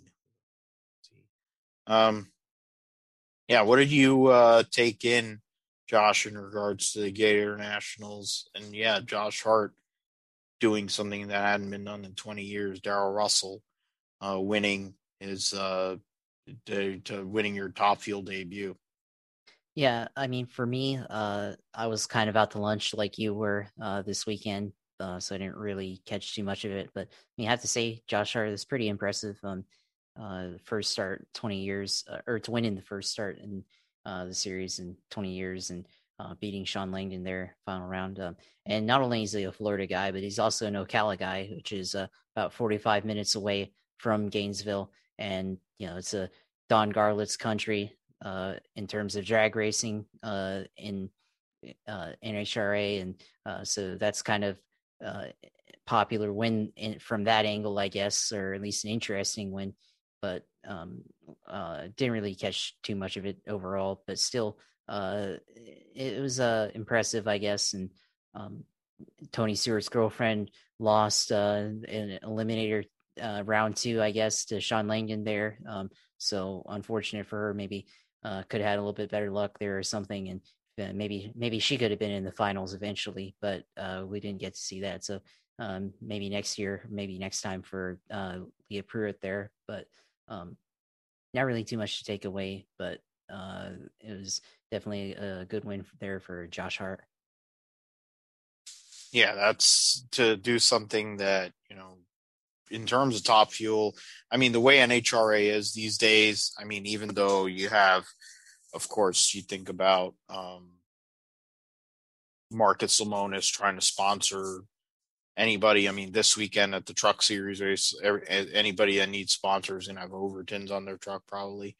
Um, it tells you how good of a promoter he is. Um, he wants the same in the NHRA Camping World Series, which is the pro those pro categories. He wants to do the same thing. So credit to Marcus Lemonis for being a, a, great spokesperson and great person in regards to motorsport. Uh, on that angle, yeah, Pruett didn't have as much fortune in regards to being able to go and and make it in, uh, losing to Langdon, but then Langdon ends up going and beating Antron Brown, and uh, but he then ended up losing to Josh Hart. So you know it's something. Uh, funny car with J.R. Todd, is, you know, beating Robert Hight, and before that, Cruz Pedregon. Then in pro stock, you have beat it. You have Greg Anderson beating Troy Coughlin Jr., the former Pro Mod driver. Um, his dad, of course, ran in pro stock. Uh, you know, and now he's in this series. He's driving his uncle, uh, Jeg Coughlin's car, and the beat Mason McGaha, who's the son of uh, Chris, um, maggot sympathizers, both of them. But uh, Troy Coughlin Jr. got that win. Deric Kramer ends up losing to um, Anderson on the yeah he, he beat him he he Anderson beat him uh handling there um other than that you got correct Kyle so Kenny Koretsky's kid there Fernando Cuadra Alex Laughlin Matt Hartford so you know pro stock I'm trying to see what the heck happened to what's her name that other sympathizing whore uh, Fernando Cuadra treed um, Fernando Cuadra Jr. treed Erica Enders, which that's something.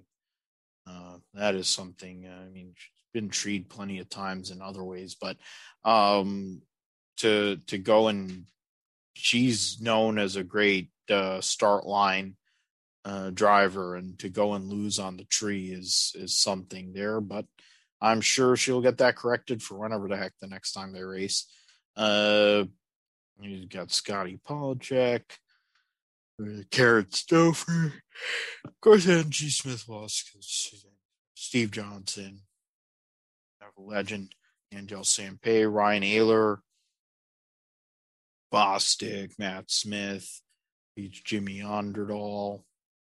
Trying to see who you know, Oehler beat Scotty pa- Scotty Pollacheck and Matt Smith beat Steve Johnson in the semifinals. So, yeah, so that's the NHRA. The, there, we won't have a race probably as it stands right now. We're not going to have a race for a month. Um, the the next guaranteed race is the Denso Sparkplugs four wide nationals at Las Vegas, which will be um, in a month's time, basically. So it'll be a little bit of a break there in regards to the NHRA series, um, big the Pro Series at least. Um, let's see there. We will get into the 12 hours of Sebring now. Um, in terms of the prototype category, it's a, it's a little smaller field compared to the Rolex, um, with some of the European cars not showing up here, and um, and that's that's fine, and you, you get that.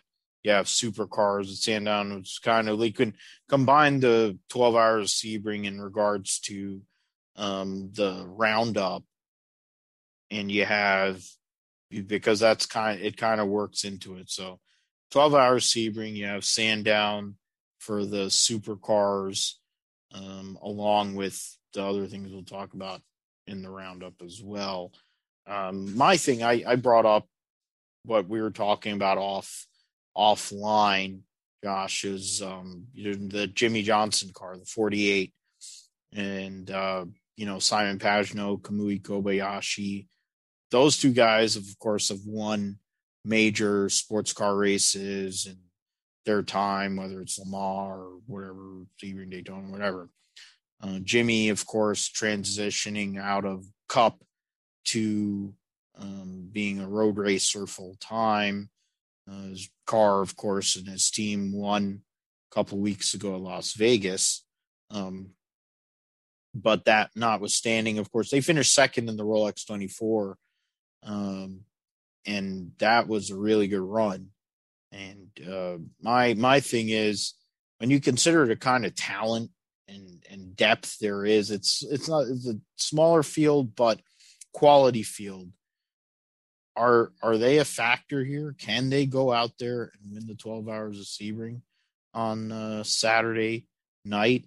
Or are we, is it just a pipe dream? And they're probably because they don't have as much time and they need Jimmy to.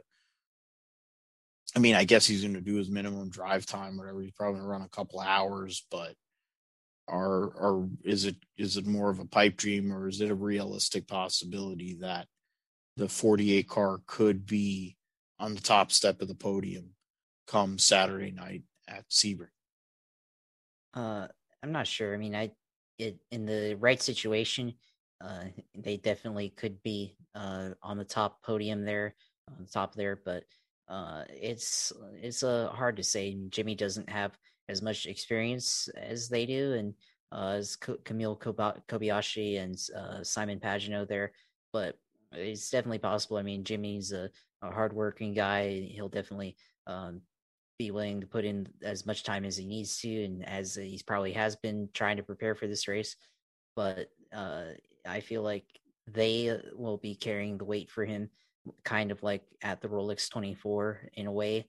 But they won't have uh, Mike Rockenfeller there uh, as well. But still, um, I could still see them potentially finishing uh, somewhere on the podium. I don't know about first, but you know maybe second or third uh, on the podium. But uh, I think you also have to focus on uh, Chip Ganassi and the zero one car with you know Van der Zande, uh, Magnussen, and Scott Dixon. Um, they were uh, having a chance there at the end of the Rolex 24 uh, with against Ricky Taylor and Filipe Albuquerque and Alexander Rossi, but you know they ended up having a tire failure with like 10 minutes to go uh, like we talked about on past podcasts. But uh, I think there'll be a factor.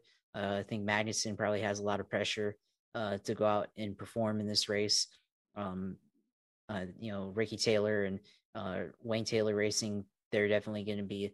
I mean, I'm not going to say a favorite, but they'll definitely be a, a heavyweight in this race. Um, Felipe Nasr, Mike Conway, Pipo Derani, and Whelen Engineering car, they'll be a factor as well. Um, I mean, you can really say like almost all the DPI cars would be a factor. Um, based on what we saw in the Rolex 24. Um, I feel like even though it is a little bit of a smaller field, I feel like it's going to be similar in terms of the uh, level of competition that we saw from that race. So definitely think that um, it's going to be a, a, kind of similar race to what we saw in, at at the Rolex 24. Um, so I think it should be very exciting to see um, how the strategies are going to play out. Um, who's going to be fighting who for the lead? Um, I feel like probably at the end, like if you were to pick like a, a potential podium, I'd probably go with uh, the zero one, the ten, and then probably the uh, the the forty eight uh, with um, Ally and uh, Cadillac. But uh, we'll see what happens. Um, you know, we haven't really seen a whole bunch from uh, Mazda, uh, and, and same kind of with uh, Meyer Shank, but they could definitely be a factor as well. So um, I feel like it's definitely uh, going to be, I wouldn't say like unpredictable like the Rolex 24, but it's definitely going to be uh, something very similar to what we saw there.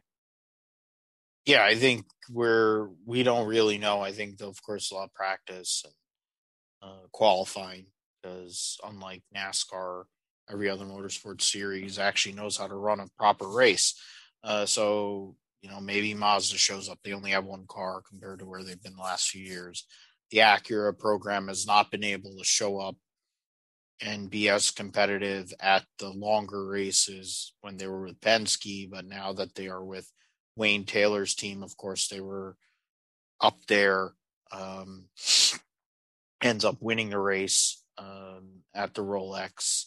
And then you have Meyer Shank, of course, was getting their first race with that program going um, in the prototype program for the first time in a few years. Um, maybe they are able to refine some things and put themselves in position uh, to compete. And then the Cadillacs have been uh, able to do very well in these enduros in general. Um, the Ganassi car, I think, as Josh said, is going to be a factor for sure when you have Renger van der Zande um, and Kevin Magnussen and Dixon. I mean, that's for a three driver lineup. I that's the pound for pound up there in regards to the kind of talent, ability, um, potential, and just um, of course when Scott Dixon is one of the greatest drivers ever been and one of the best drivers in the last 20 years in, in motorsports. So something to see. Ganassi having more time to refine that car. What are they going to be able to do there? And you can't count out we the 31 car with Pipo Derani, Pipo effing Derani, and that whole group. Uh, so we, will definitely see that. It's going to be a race all the way to the end. I would think there's no way that that deal is going to be boring uh, for sure. Um, outside of outside of that, I mean, we have the GTD because the the GT Le Mans um, category is not really uh, going to um, do anything there. They're gonna have that's Corvette even with the new paint schemes, they're still going to win. Um, so there's not much to talk about there. Um, when you think about, uh, you go and think about the LMP3 category, I figure that's not going to be much of anything um, in in terms of the. Uh, they're not even showing that here. Is upcoming or live now. Maybe it's in live now. Oh yeah, I am so okay. So I'm just trying to bring up field there. Championship races. And I mean the I think the racetrack, based on how rough it's gonna it always is, at Sebring is gonna mean more attrition um in regards to um the the uh, the racing and the ability. There'll be more cautions uh, there, even though there are a lot of cautions in the Rolex uh, compared to uh, the year before. Um, I mean, there's going to be Uh, it's uh, it's going to be a tough race for sure. Um, LMP2 and LMP3 will will um, be tight, but you know you have to look at the Era Motorsport number 18, the 74 Riley Motor, Motorsports LMP3. Those cars at one at Daytona are definitely the the favorite to go and repeat going into the um, 12 hours of Sebring um, as it stands. And uh, we'll go over that um, next week here on the GSP. Um, next thing we'll talk about will be the Roundup, GSP Roundup. Supercars will be racing at Sandown, uh, former uh, enduro track for the Supercars Championship. Uh, used to hold the Sandown 500, which, depending on where it was, would either land before or after the Bathurst 1000. Um, they'll be running there now because of the COVID uh, protocols. And uh, we're going to start a season with a couple of wins at um, Bathurst. Uh, was injured on a mountain biking accident, uh, but it sounds like he's going to give it a shot to try to go and race at uh, the um, Sandown race, and they'll have three races there. He says um, they're he's going to drive. Yesterday, it said that uh, that he was able to drive, or he's going to try to drive, and um, whether that comes off or not, I guess we'll find out, and it'll be something that we'll get into um, in in more detail um,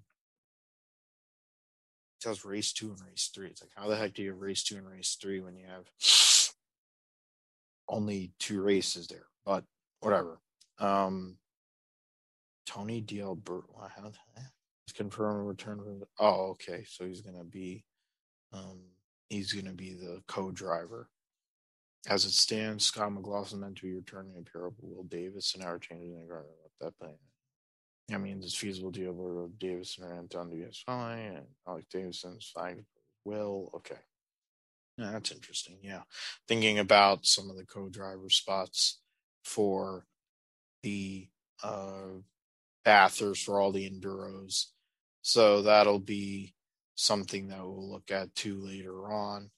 Um, Josh, you said you saw something in regards to. I wanted to throw to you on that you said something about Corvette going back to Le Mans. Is that in a prototype category as a prototype deal, or is you're just talking about them in GT? Because after this year, they won't have a GT Le Mans program. Yeah, I I was reading that earlier uh in let's see W WEC. Yeah, Corvette uh, was reported on on Racer and uh, Corvette going back to Le Mans. Uh, they uh, they say they say what class, but I mean, I, I guess it's under GTE, so it's you know they're not going like some other class or whatever, but they hadn't been in Le Mans the past couple years, I guess. Yeah. Now they're returning, and um, I mean, we're going to basically see the Corvette racing team there with uh, their two cars, and uh, they're going to debut the C8R uh, on the European level, and they'll have you know Antonio Garcia, Jordan Taylor, Nicky Catsburg, and then the other car is going to have Tommy Milner, Nikki Tandy, and uh, Alexander Sims and uh, 63 and number 64 Corvettes. So you know I thought that was a little interesting there because um, they hadn't been there in the last couple of years. Um, felt like uh, kind of the battle uh, between them and Ford and the Ford GT. I felt like that was maybe a little bit interesting with uh, American cars uh, getting into the uh, GT category of uh, Le Mans when they um, kind of competed off and on there. So I, you know, I just wanted to bring that one up. Um, you know, I thought it was interesting, and you know, hopefully uh, they can match up well against uh, some of the European teams in that category. Um, and um, I'm not sure if they're going to get a, a win or not, but it would definitely be interesting. Like if they were able to place well and potentially get like a podium there at, at Le Mans. Yeah, and their last run with the GTE category, I think it'll be uh, that's what they want to do. Go back to Le Mans, get one last run there after 20 years of running there, more or less, the better part of 20 years. Um, get one last win. Of course, Aston Martin and Ferrari are going to have something to say about that in regards to GTE Pro. Um, in um, the iRacing Challenge is going to start again for the Indy cars, and they're going to be running at Circuit Gilles Villeneuve uh, tomorrow night um, in the IndyCar Challenge, and there seems to be it isn't the full field of IndyCar drivers or some uh, outsiders, some I think sim veteran types, and three yeah. Rick Ware racing cars, which is just beautiful. um, well, it's just the paint job. They all going to drive yeah. the same car in iRacing. Yeah, so I mean, whatever. It's it's still Rick Ware uh, racing cars. So, um, I mean, Davis, whatever. James Davison will probably be whinging like Will Power. Um, Grosjean will probably run over somebody, and uh, I forget. I think the 52 was Pietro, so Pietro probably will stand out there. Um, but I don't know. Did you get to look at the? I was just looking at it myself. I was just looking at the the grid for tomorrow night's race. I think it's going to be a Penske benefit between uh, Scott McLaughlin, who's now making his applying his trade here in the United States, along with uh, Will Power. I think they're going to be the cars to beat um, tomorrow night in regards to circuit. Gilles Villeneuve. I'm trying to think of any of the other guys that were in that list. Just you know, I might as well bring it up here and go and look at it. Um, I was look trying to look for the because of the IMSA website. I was trying to look at the yeah. freaking uh, entry list for the 12 hours of Sebring, but their website sucks so bad that can't barely find anything on there. Um, yeah. I've got the article here. I mean, I don't know about the full entry list, but you know, Newgarden is going to be there. RHR, yeah. uh, Simon, Will Power, uh, Taku Sato, uh, Felix Rosenqvist, Graham Rahal Ed Carpenter, Pato O'Ward, Alex Palou, uh, Conor Daly. That's going to be an entertaining stream for sure. Um, yep. I've seen his streams in the past. That was entertaining.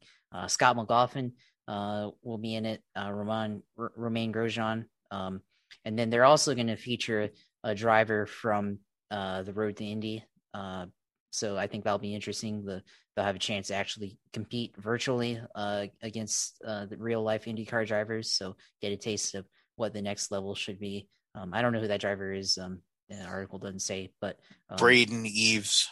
Yeah, yeah. So that should be good for him. Um, I don't know who that is actually, but uh, um, having an opportunity to compete against uh, real life uh, IndyCar drivers on on the sim should be an interesting experience. And you know, they're going to go to uh, Circuit Villeneuve, which has always been an interesting track. Uh, at least in the NASCAR races there, um, they've had some good kart races there. Uh, Formula One, maybe not as much, but uh, definitely a very very uh, challenging track. Um, we'll see how the feedback goes internally from the drivers. Um, I know uh, last year Scott Dixon had some uh, criticisms about the iRacing physics model on uh, there on their forums, I think, or somewhere. I forgot where he criticized it, and uh, I think iRacing wasn't happy about it, um, and they were threatening to uh, prohibit criticism. Um, from what I was able to hear, um, they kind of did similar thing with uh, the NASCAR series, and a lot of drivers were unhappy about how the physics model behaved for the Cup car at Homestead.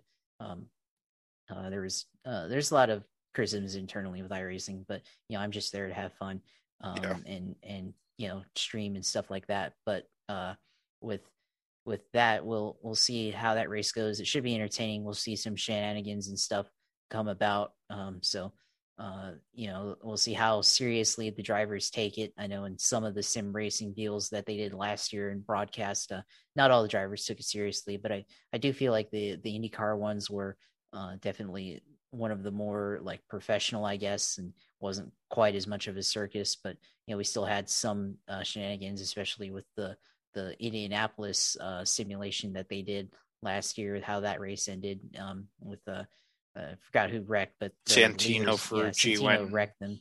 Yeah, went and wrecked uh, Oliver Askew. So yeah, yeah. So uh, should be interesting. And then uh, after that, they'll go to Homestead. So um, should be on the real oval, but uh, like like we talked about before. But uh, and then and then they're gonna have the fan voted track uh, leading into the uh, season opener at Barber. So we'll see which one's that. I mean, I I would go for Talladega or something insane, or maybe the uh, the Coca Cola or the iRacing Super Speedway. Um, and we, we can see uh, 240 miles an hour IndyCar racing, and they can just like as soon as they spin out, they'll pirouette into the air and uh, break the break the game. Uh, yeah, because um, you know if you fly up into the air, there's like a certain point where basically like the game just like resets you back to the pits. yeah, so that should be funny. So we'll see what happens. Um, uh, they'll they'll have a fan vote for that. So uh, not sure which tracks they're going to pick out, but uh, definitely. Uh, well, you can go on IndyCar's racing, uh, IndyCar's uh, social media uh, sites and see which track they picked out. So um, should be interesting. Yeah, hopefully they pick Bathurst or something. That'd be cool. Uh, it's so yeah. tight and narrow to be insane, or some sort of track that's like really, really you would consider um, not likely to. I mean, Indy cars run like crazy street courses, so they could uh, run a lot of different types of tracks. I mean, they're going to run Homestead Miami, so that'll be cool. So you'll get your good road course. You'll have, which is a street course. Then you'll have uh, oval, and then you could have a permanent road course as well. Um, that'll be on April first. That uh, fan vote race. Um, the Homestead Miami will be run and, uh, next, next Thursday. Thursday. And then, yeah, the fan vote race will be April 1st, which will be just uh, two and a half weeks before season over at ba- uh, opener at Barber. Um, and you'll have, I mean, they're showing liveries of some of the cars. It doesn't sound like there's some of the big time drivers aren't they haven't shown their livery. I mean, Sage Karam's driving the 98 car. Um, for his butt buddy, um, Marco, Braden Eves, who's running, I think probably running Indy. If he isn't running Indy Lights, he's going to be running, yeah, the Indy Pro 2000. So he's an Indy Pro 2000 guy. It looks like he's like maybe 15 years old, whatever the hell doesn't look more older and probably older than 16 or 17 so he's a he's a kid that's on the up and up up and coming deal there. And that'll be cool to see him jimbo kimball driving for aj foyt's team. Um, no 14 car there showing on this list or whatever spotter guide. Um, doesn't show a whole field. Maybe there are going to be more cars but I guess we'll find out about that more tomorrow night. Um, yeah, V8s will be running at Sandown, uh, you know, full field there in regards to the um, Ford versus Holden battle that will will go on here for last time this year before the new Gen 3 formula comes in and it'll be Ford versus Chevy, just like NASCAR. Um, with that, we'll go into the previews of all three races at Atlanta Motor Speedway. Um, who knows? Maybe it might be the last time that Atlanta Motor Speedway is the way it is with the dog leg. Maybe they're going to actually go and put it back to the way it used to be at Atlanta um, with the long oval with the huge turns and um, you know we'll set new track records and the whole bit and it'll be a one groove racetrack but we'll find that out in more detail um, uh, maybe later on this year. Um, in terms of the truck series you got fr8 auction. The fr8 auctions 200 at Atlanta, which will be Saturday afternoon. And then they'll have the Xfinity race after that. Um, there's 40 trucks. Ross Chastain will be starting tailback. Spencer Davis, who makes the field. You have Brian Ellis, can't drive. Brett Holmes driving number 32. Corey Roper, you know, Bill Lester at age 60, um, making a return to the truck series. Um, Kraus, Ingram, they're back. Dawson Cram, former guest on this show, next to noted swallower Hailie Deegan, um, Chase Purdy, rookie.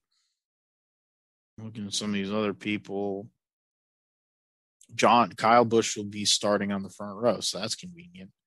Um, with his uh, teammate John R. Nemechek, uh, Crafton, Friesen, Rhodes, Hill, Austin Hill, Zane Smith, Sheldon Creed, Todd Gill, and Brett Moffitt. So the the easier question is, I mean, figure I've I've gotten to a point when it comes to Xfinity and trucks that I figure Kyle Busch is going to win, even though he didn't win the last race. I'm just going to assume he's going to win. So under the assumption that he is going to win, um, then it's one thing. But if it wasn't Kyle Busch, who do you pick, Josh? And um, who will you look at as a dark horse pick to go in somewhere or another beat Kyle Busch in a truck at Atlanta?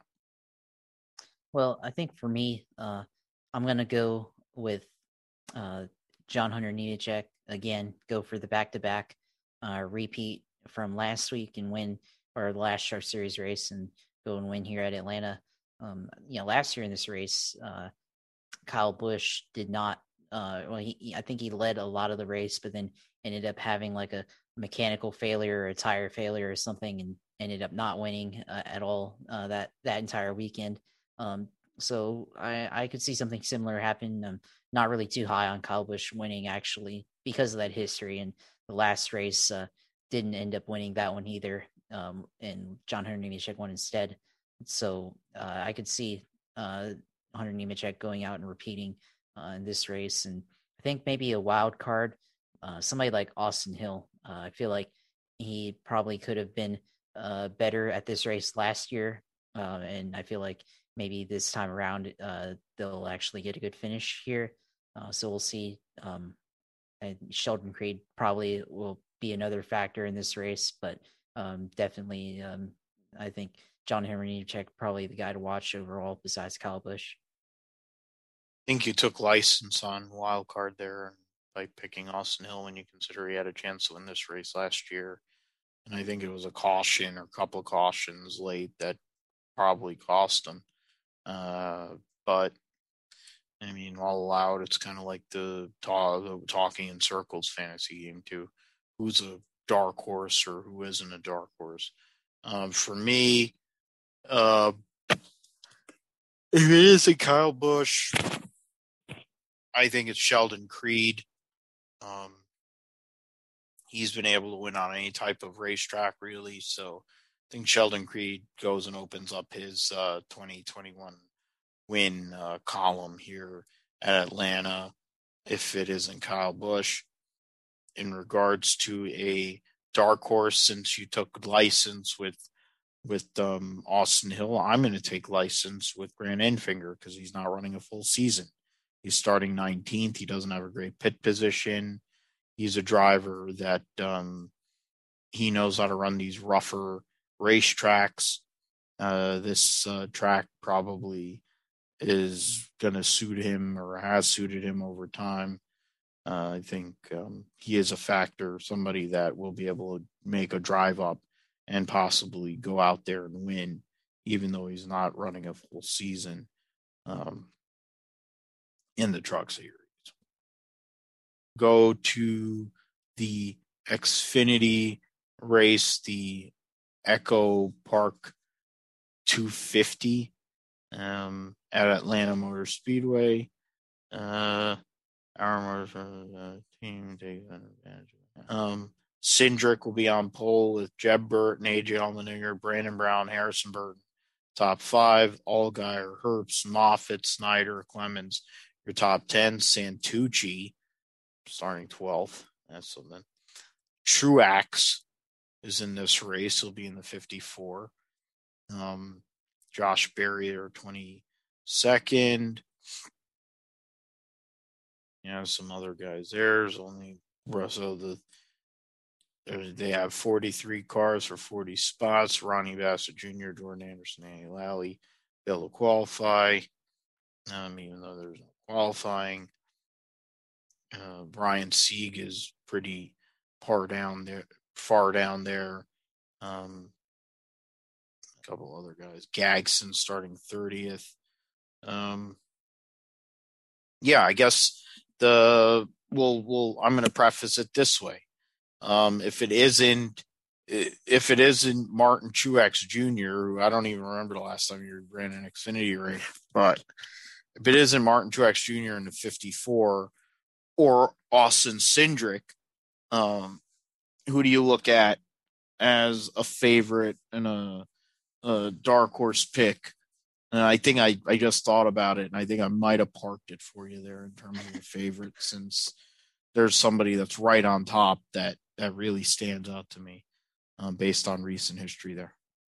Yeah, I think you're probably talking about AJ Allmendinger. He won this race last year, um, and then this year winning at Las Vegas, and it's been somewhat pretty good so far this year in the Xfinity Series. And I think he has definitely got a great chance to win this race uh, come on Saturday.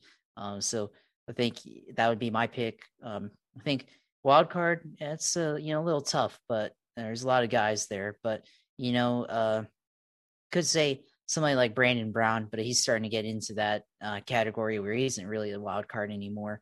Uh, so you know, I'm going to go with uh, Jeremy Clements. Uh, we'll see what he can do in this race. Um, you know, I based on the the qualifying algorithm and all that stuff, and um, he's starting tenth. Uh, should be a solid top ten, maybe, maybe top fifteen. So look out for Jeremy Clements to try to get a, a, a decent finish there with a single car team not really any real sponsorships. So uh, we'll see what he can do.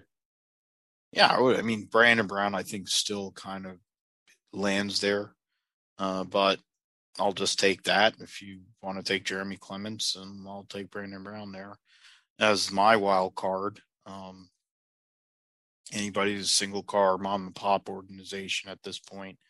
Uh, I think whether you're up there in points or not. I mean, how many races were in the season? I think this shoddier portion of the season might actually help the likes of uh, the Brandon Brown or Jeremy Clements, uh, you know, some of those teams that are trying to make this back of the playoff.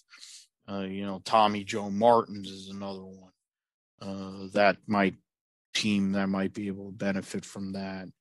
Um, you know, some of the smaller organizations like JD, um, which has taken a step backwards or two since Ross Chastain uh, left the organization. Um, MDM, you know, those kind of teams. Uh, but yeah, I'll take Brandon Brown on that sense. In regards to a favorite, if it isn't Truex or Gumby, I'm going to, and of course, you picked AJ. I parked that one. Um, I'm going to go with I'm going to go with Daniel Hemric. Um, it's his kind of racetrack, rough, uh, abrasive. You have to be able to race on the long run, make it work over the. I mean, it's a, one of the longer races in the Xfinity Series. Um, it's his kind of race, and you got Gibbs equipment.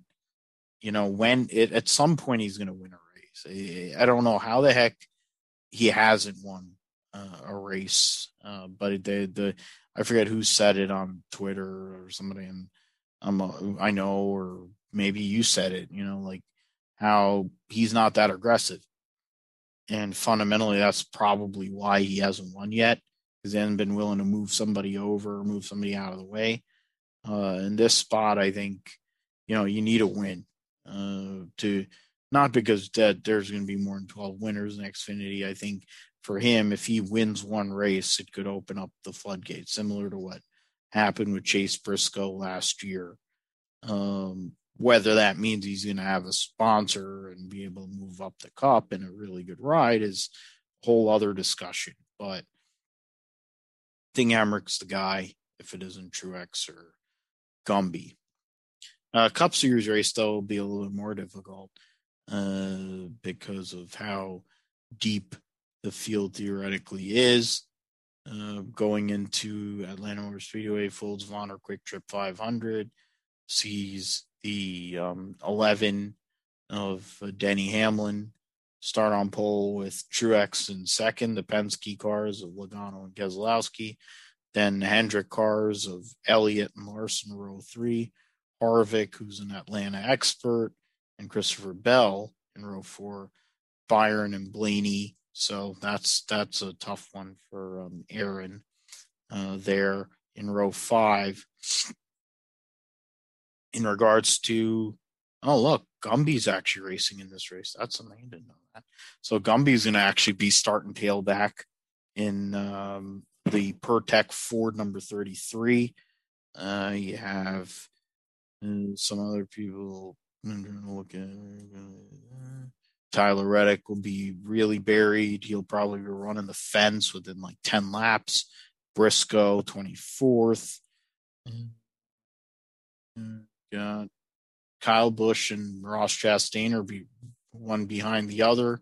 So that'll be something.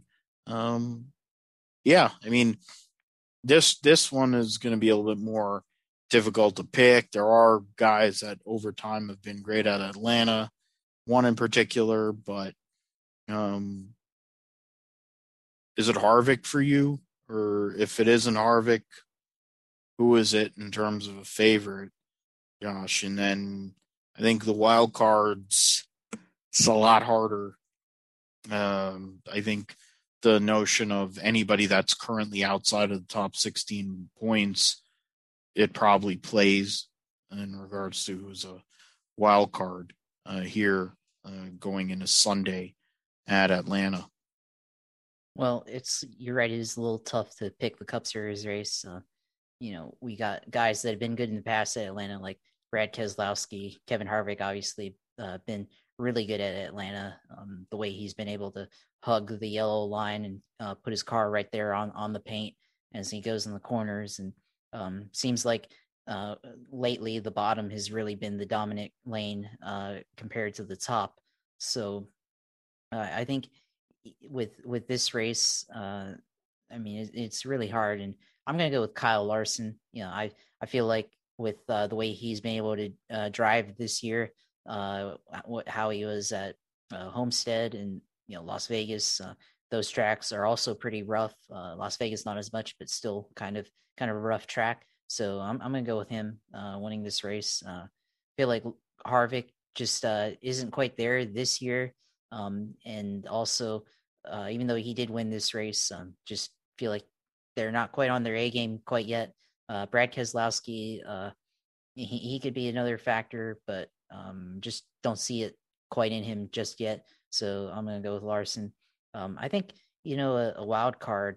Uh, I'm going to go with with uh, Bubba Wallace. Why not? I'll go with Bubba, and um, you know he got his best finish of the season last week. Um, you know, I feel like he can be pretty good at Atlanta.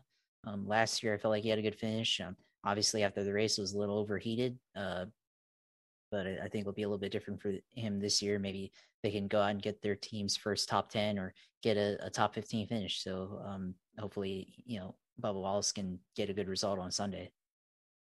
Yeah, that's a good one. Uh, former Coca Cola driver, I'm trying to look at which what who's the sponsor is McDonald's, so that's something. Um, that I think Bubba is uh, due to have a decent run, top 15, solid all day, and positioning is in a, in his favor. Uh, Wheeler, who knows what he's going to do, but I think Atlanta's an opportunity for sure for Bubba to go and get that top 15 finish.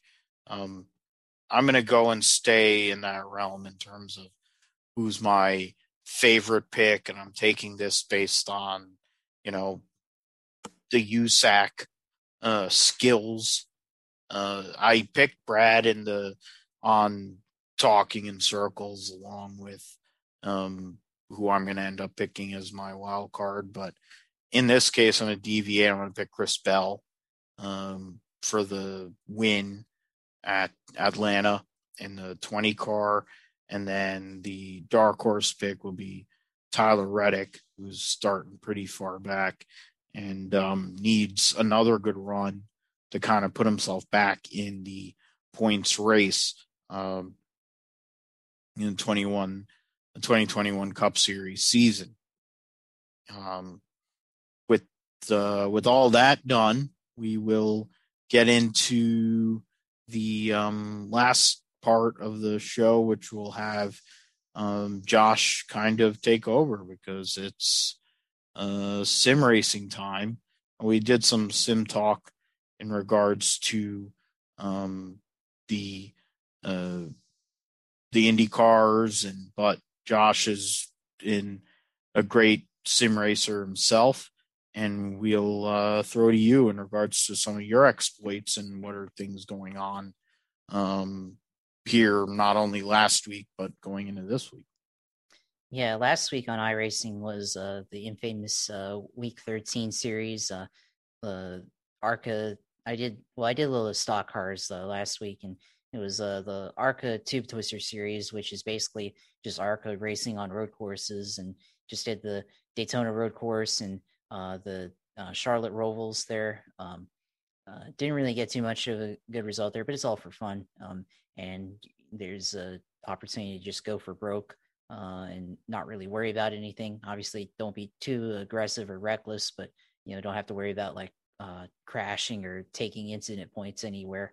Um, so that's really I was able to do on week 13. But then also uh, the Eraser GG uh, community events. Um, Eraser GG is a, basically a league that Landon Cassill, uh, Parker Kligerman started. Uh, they did uh, Firecracker 400 last year and a couple of really big events where there's a lot of money on the line. And then they did uh, event this year called the Car Anomaly 500, which was basically uh, them paying out like I don't know, like 10,000, 15k, something like that, to the winner. Um, Kyle Busch was in that race, but uh, they had a couple of community events last week. Um, uh, they just did some uh, Cup, Xfinity, and Truck mixed racing all on on the the Watkins Glen boot track, which was really hard. Uh, did a lot of sliding around in the Cup car. Uh, should have picked the truck or the Xfinity car. Would have been a lot better uh, suited for the boot. The Cup car just had way too much power, way too much wheel spin. Uh, was really loose coming out of the corner, so really just had to th- feather it coming out of the corner, and and really just did not have a, a lot of pace there. Um, I was actually the slowest of the Cup cars that were in that race. Um, Parker Kligerman went and ran the truck. Uh, I forgot where he finished in that, but uh, it was definitely probably the better decision. Uh, uh but uh, had a lot of fun. I think what ended up happening me in that one was uh, I missed a shift and went from instead of going from third to third gear to fourth gear on, on the back straight of Watkins Glen, I went from third to second and then got ran over by the guy behind me. Obviously, he wasn't looking or wasn't expecting me to uh, do that. And then I uh, kind of got punted there uh, and then got some wheel damage and had to take the tow truck. But, you know, it's all good fun, not really anything serious, you know, just um, whatever uh, on a, you know, Wednesday night, Thursday night, uh, 30 minute time race. And then we did Xfinity series at Auto Club, uh, which I'm not really that experienced on the Xfinity car at that track, so don't really have a lot of practice time. Uh, Rajah Caruth, who's a uh, sim racer uh, personality and trying to make it up in the K&N series with the Max Siegel's team. I think uh, the Rev Racing team. Uh, I think uh, I was racing against him, some other guys uh, in the heat race. Uh, had a chance there maybe to make it in, but got caught up in somebody else's mess on the second to last lap or the, next to last lap. So wasn't able to get into that one and make it into the main event where would have been racing against Parker Kligerman and some of the other really good racers in that league. But um, all in all, it's a lot of fun. But uh, was able to you know race against other guys. So now maybe um, try to improve there on on that uh, series. Um, I think maybe this week we'll probably try to stream some IndyCar fixed oval racing and uh, the open uh, setup series, which is on the road uh, road course level um, or the road course racing. Also going to be racing at Auto Club. Fixed series is going to be like a 60 lap race. The open series is a 100 lap race. So there's going to be a lot of opportunity for fuel strategy. was able to win one time on the IndyCar Fixed Oval Series at Auto Club back in like September. So maybe maybe we'll get a win here at, uh, sometime this week. We'll see. Um, and then also on the NASCAR side, the 87 car at Daytona.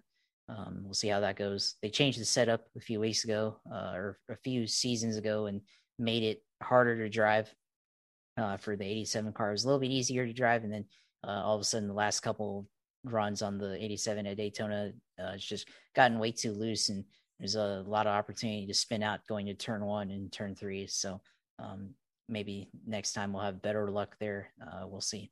Um, but on the road side of things, on our racing, uh, I was able to get into Class B. Uh, so moving on up in the uh, road racing series license, and you know, hopefully you can get a little bit more competitive on that end. And um, you know, uh, the IndyCar racing series on there is on the road license uh, for the Open Series. So um, maybe have some opportunities to do um, IndyCar open setup racing with the road course. So maybe get Road America or uh, Long Beach, uh, all those great road courses that the IndyCar Racing uh, Series runs in real life, and be re- able to do it on iRacing. So uh, that's all I got for the sim stuff.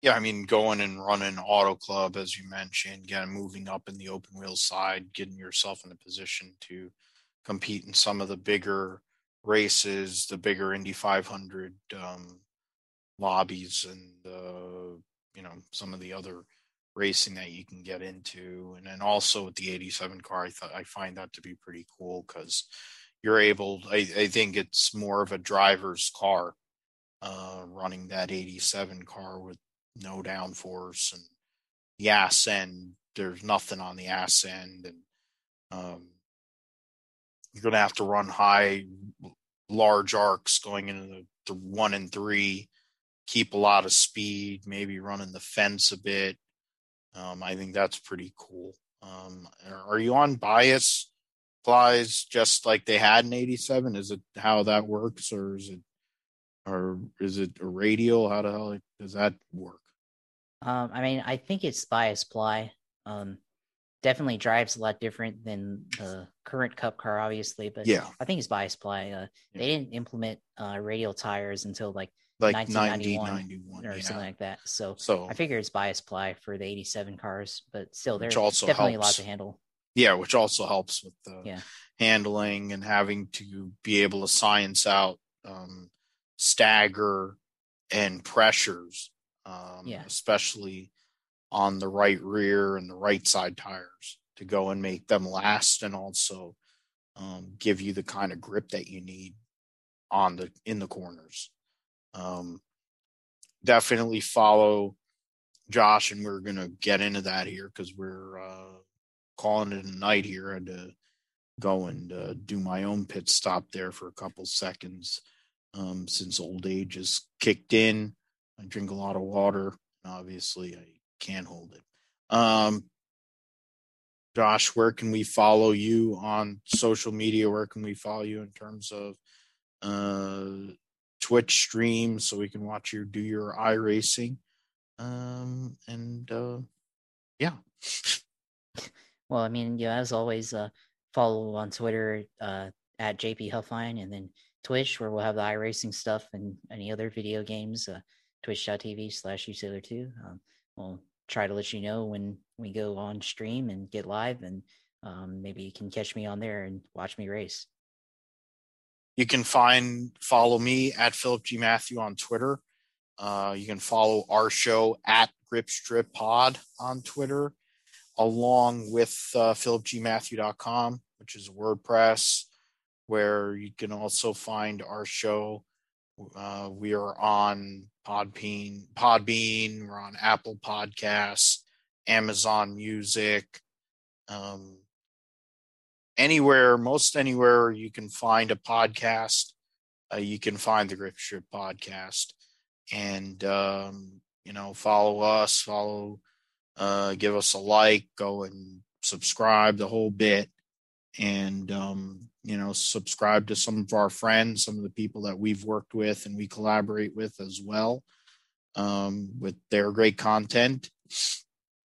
And we'll be back next week episode 53 of the Grip podcast, which will be uh, very Formula One heavy um, in regards to previewing the 2021 World Championship, Bahrain Grand Prix, of course, and just in general, what were we going to experience?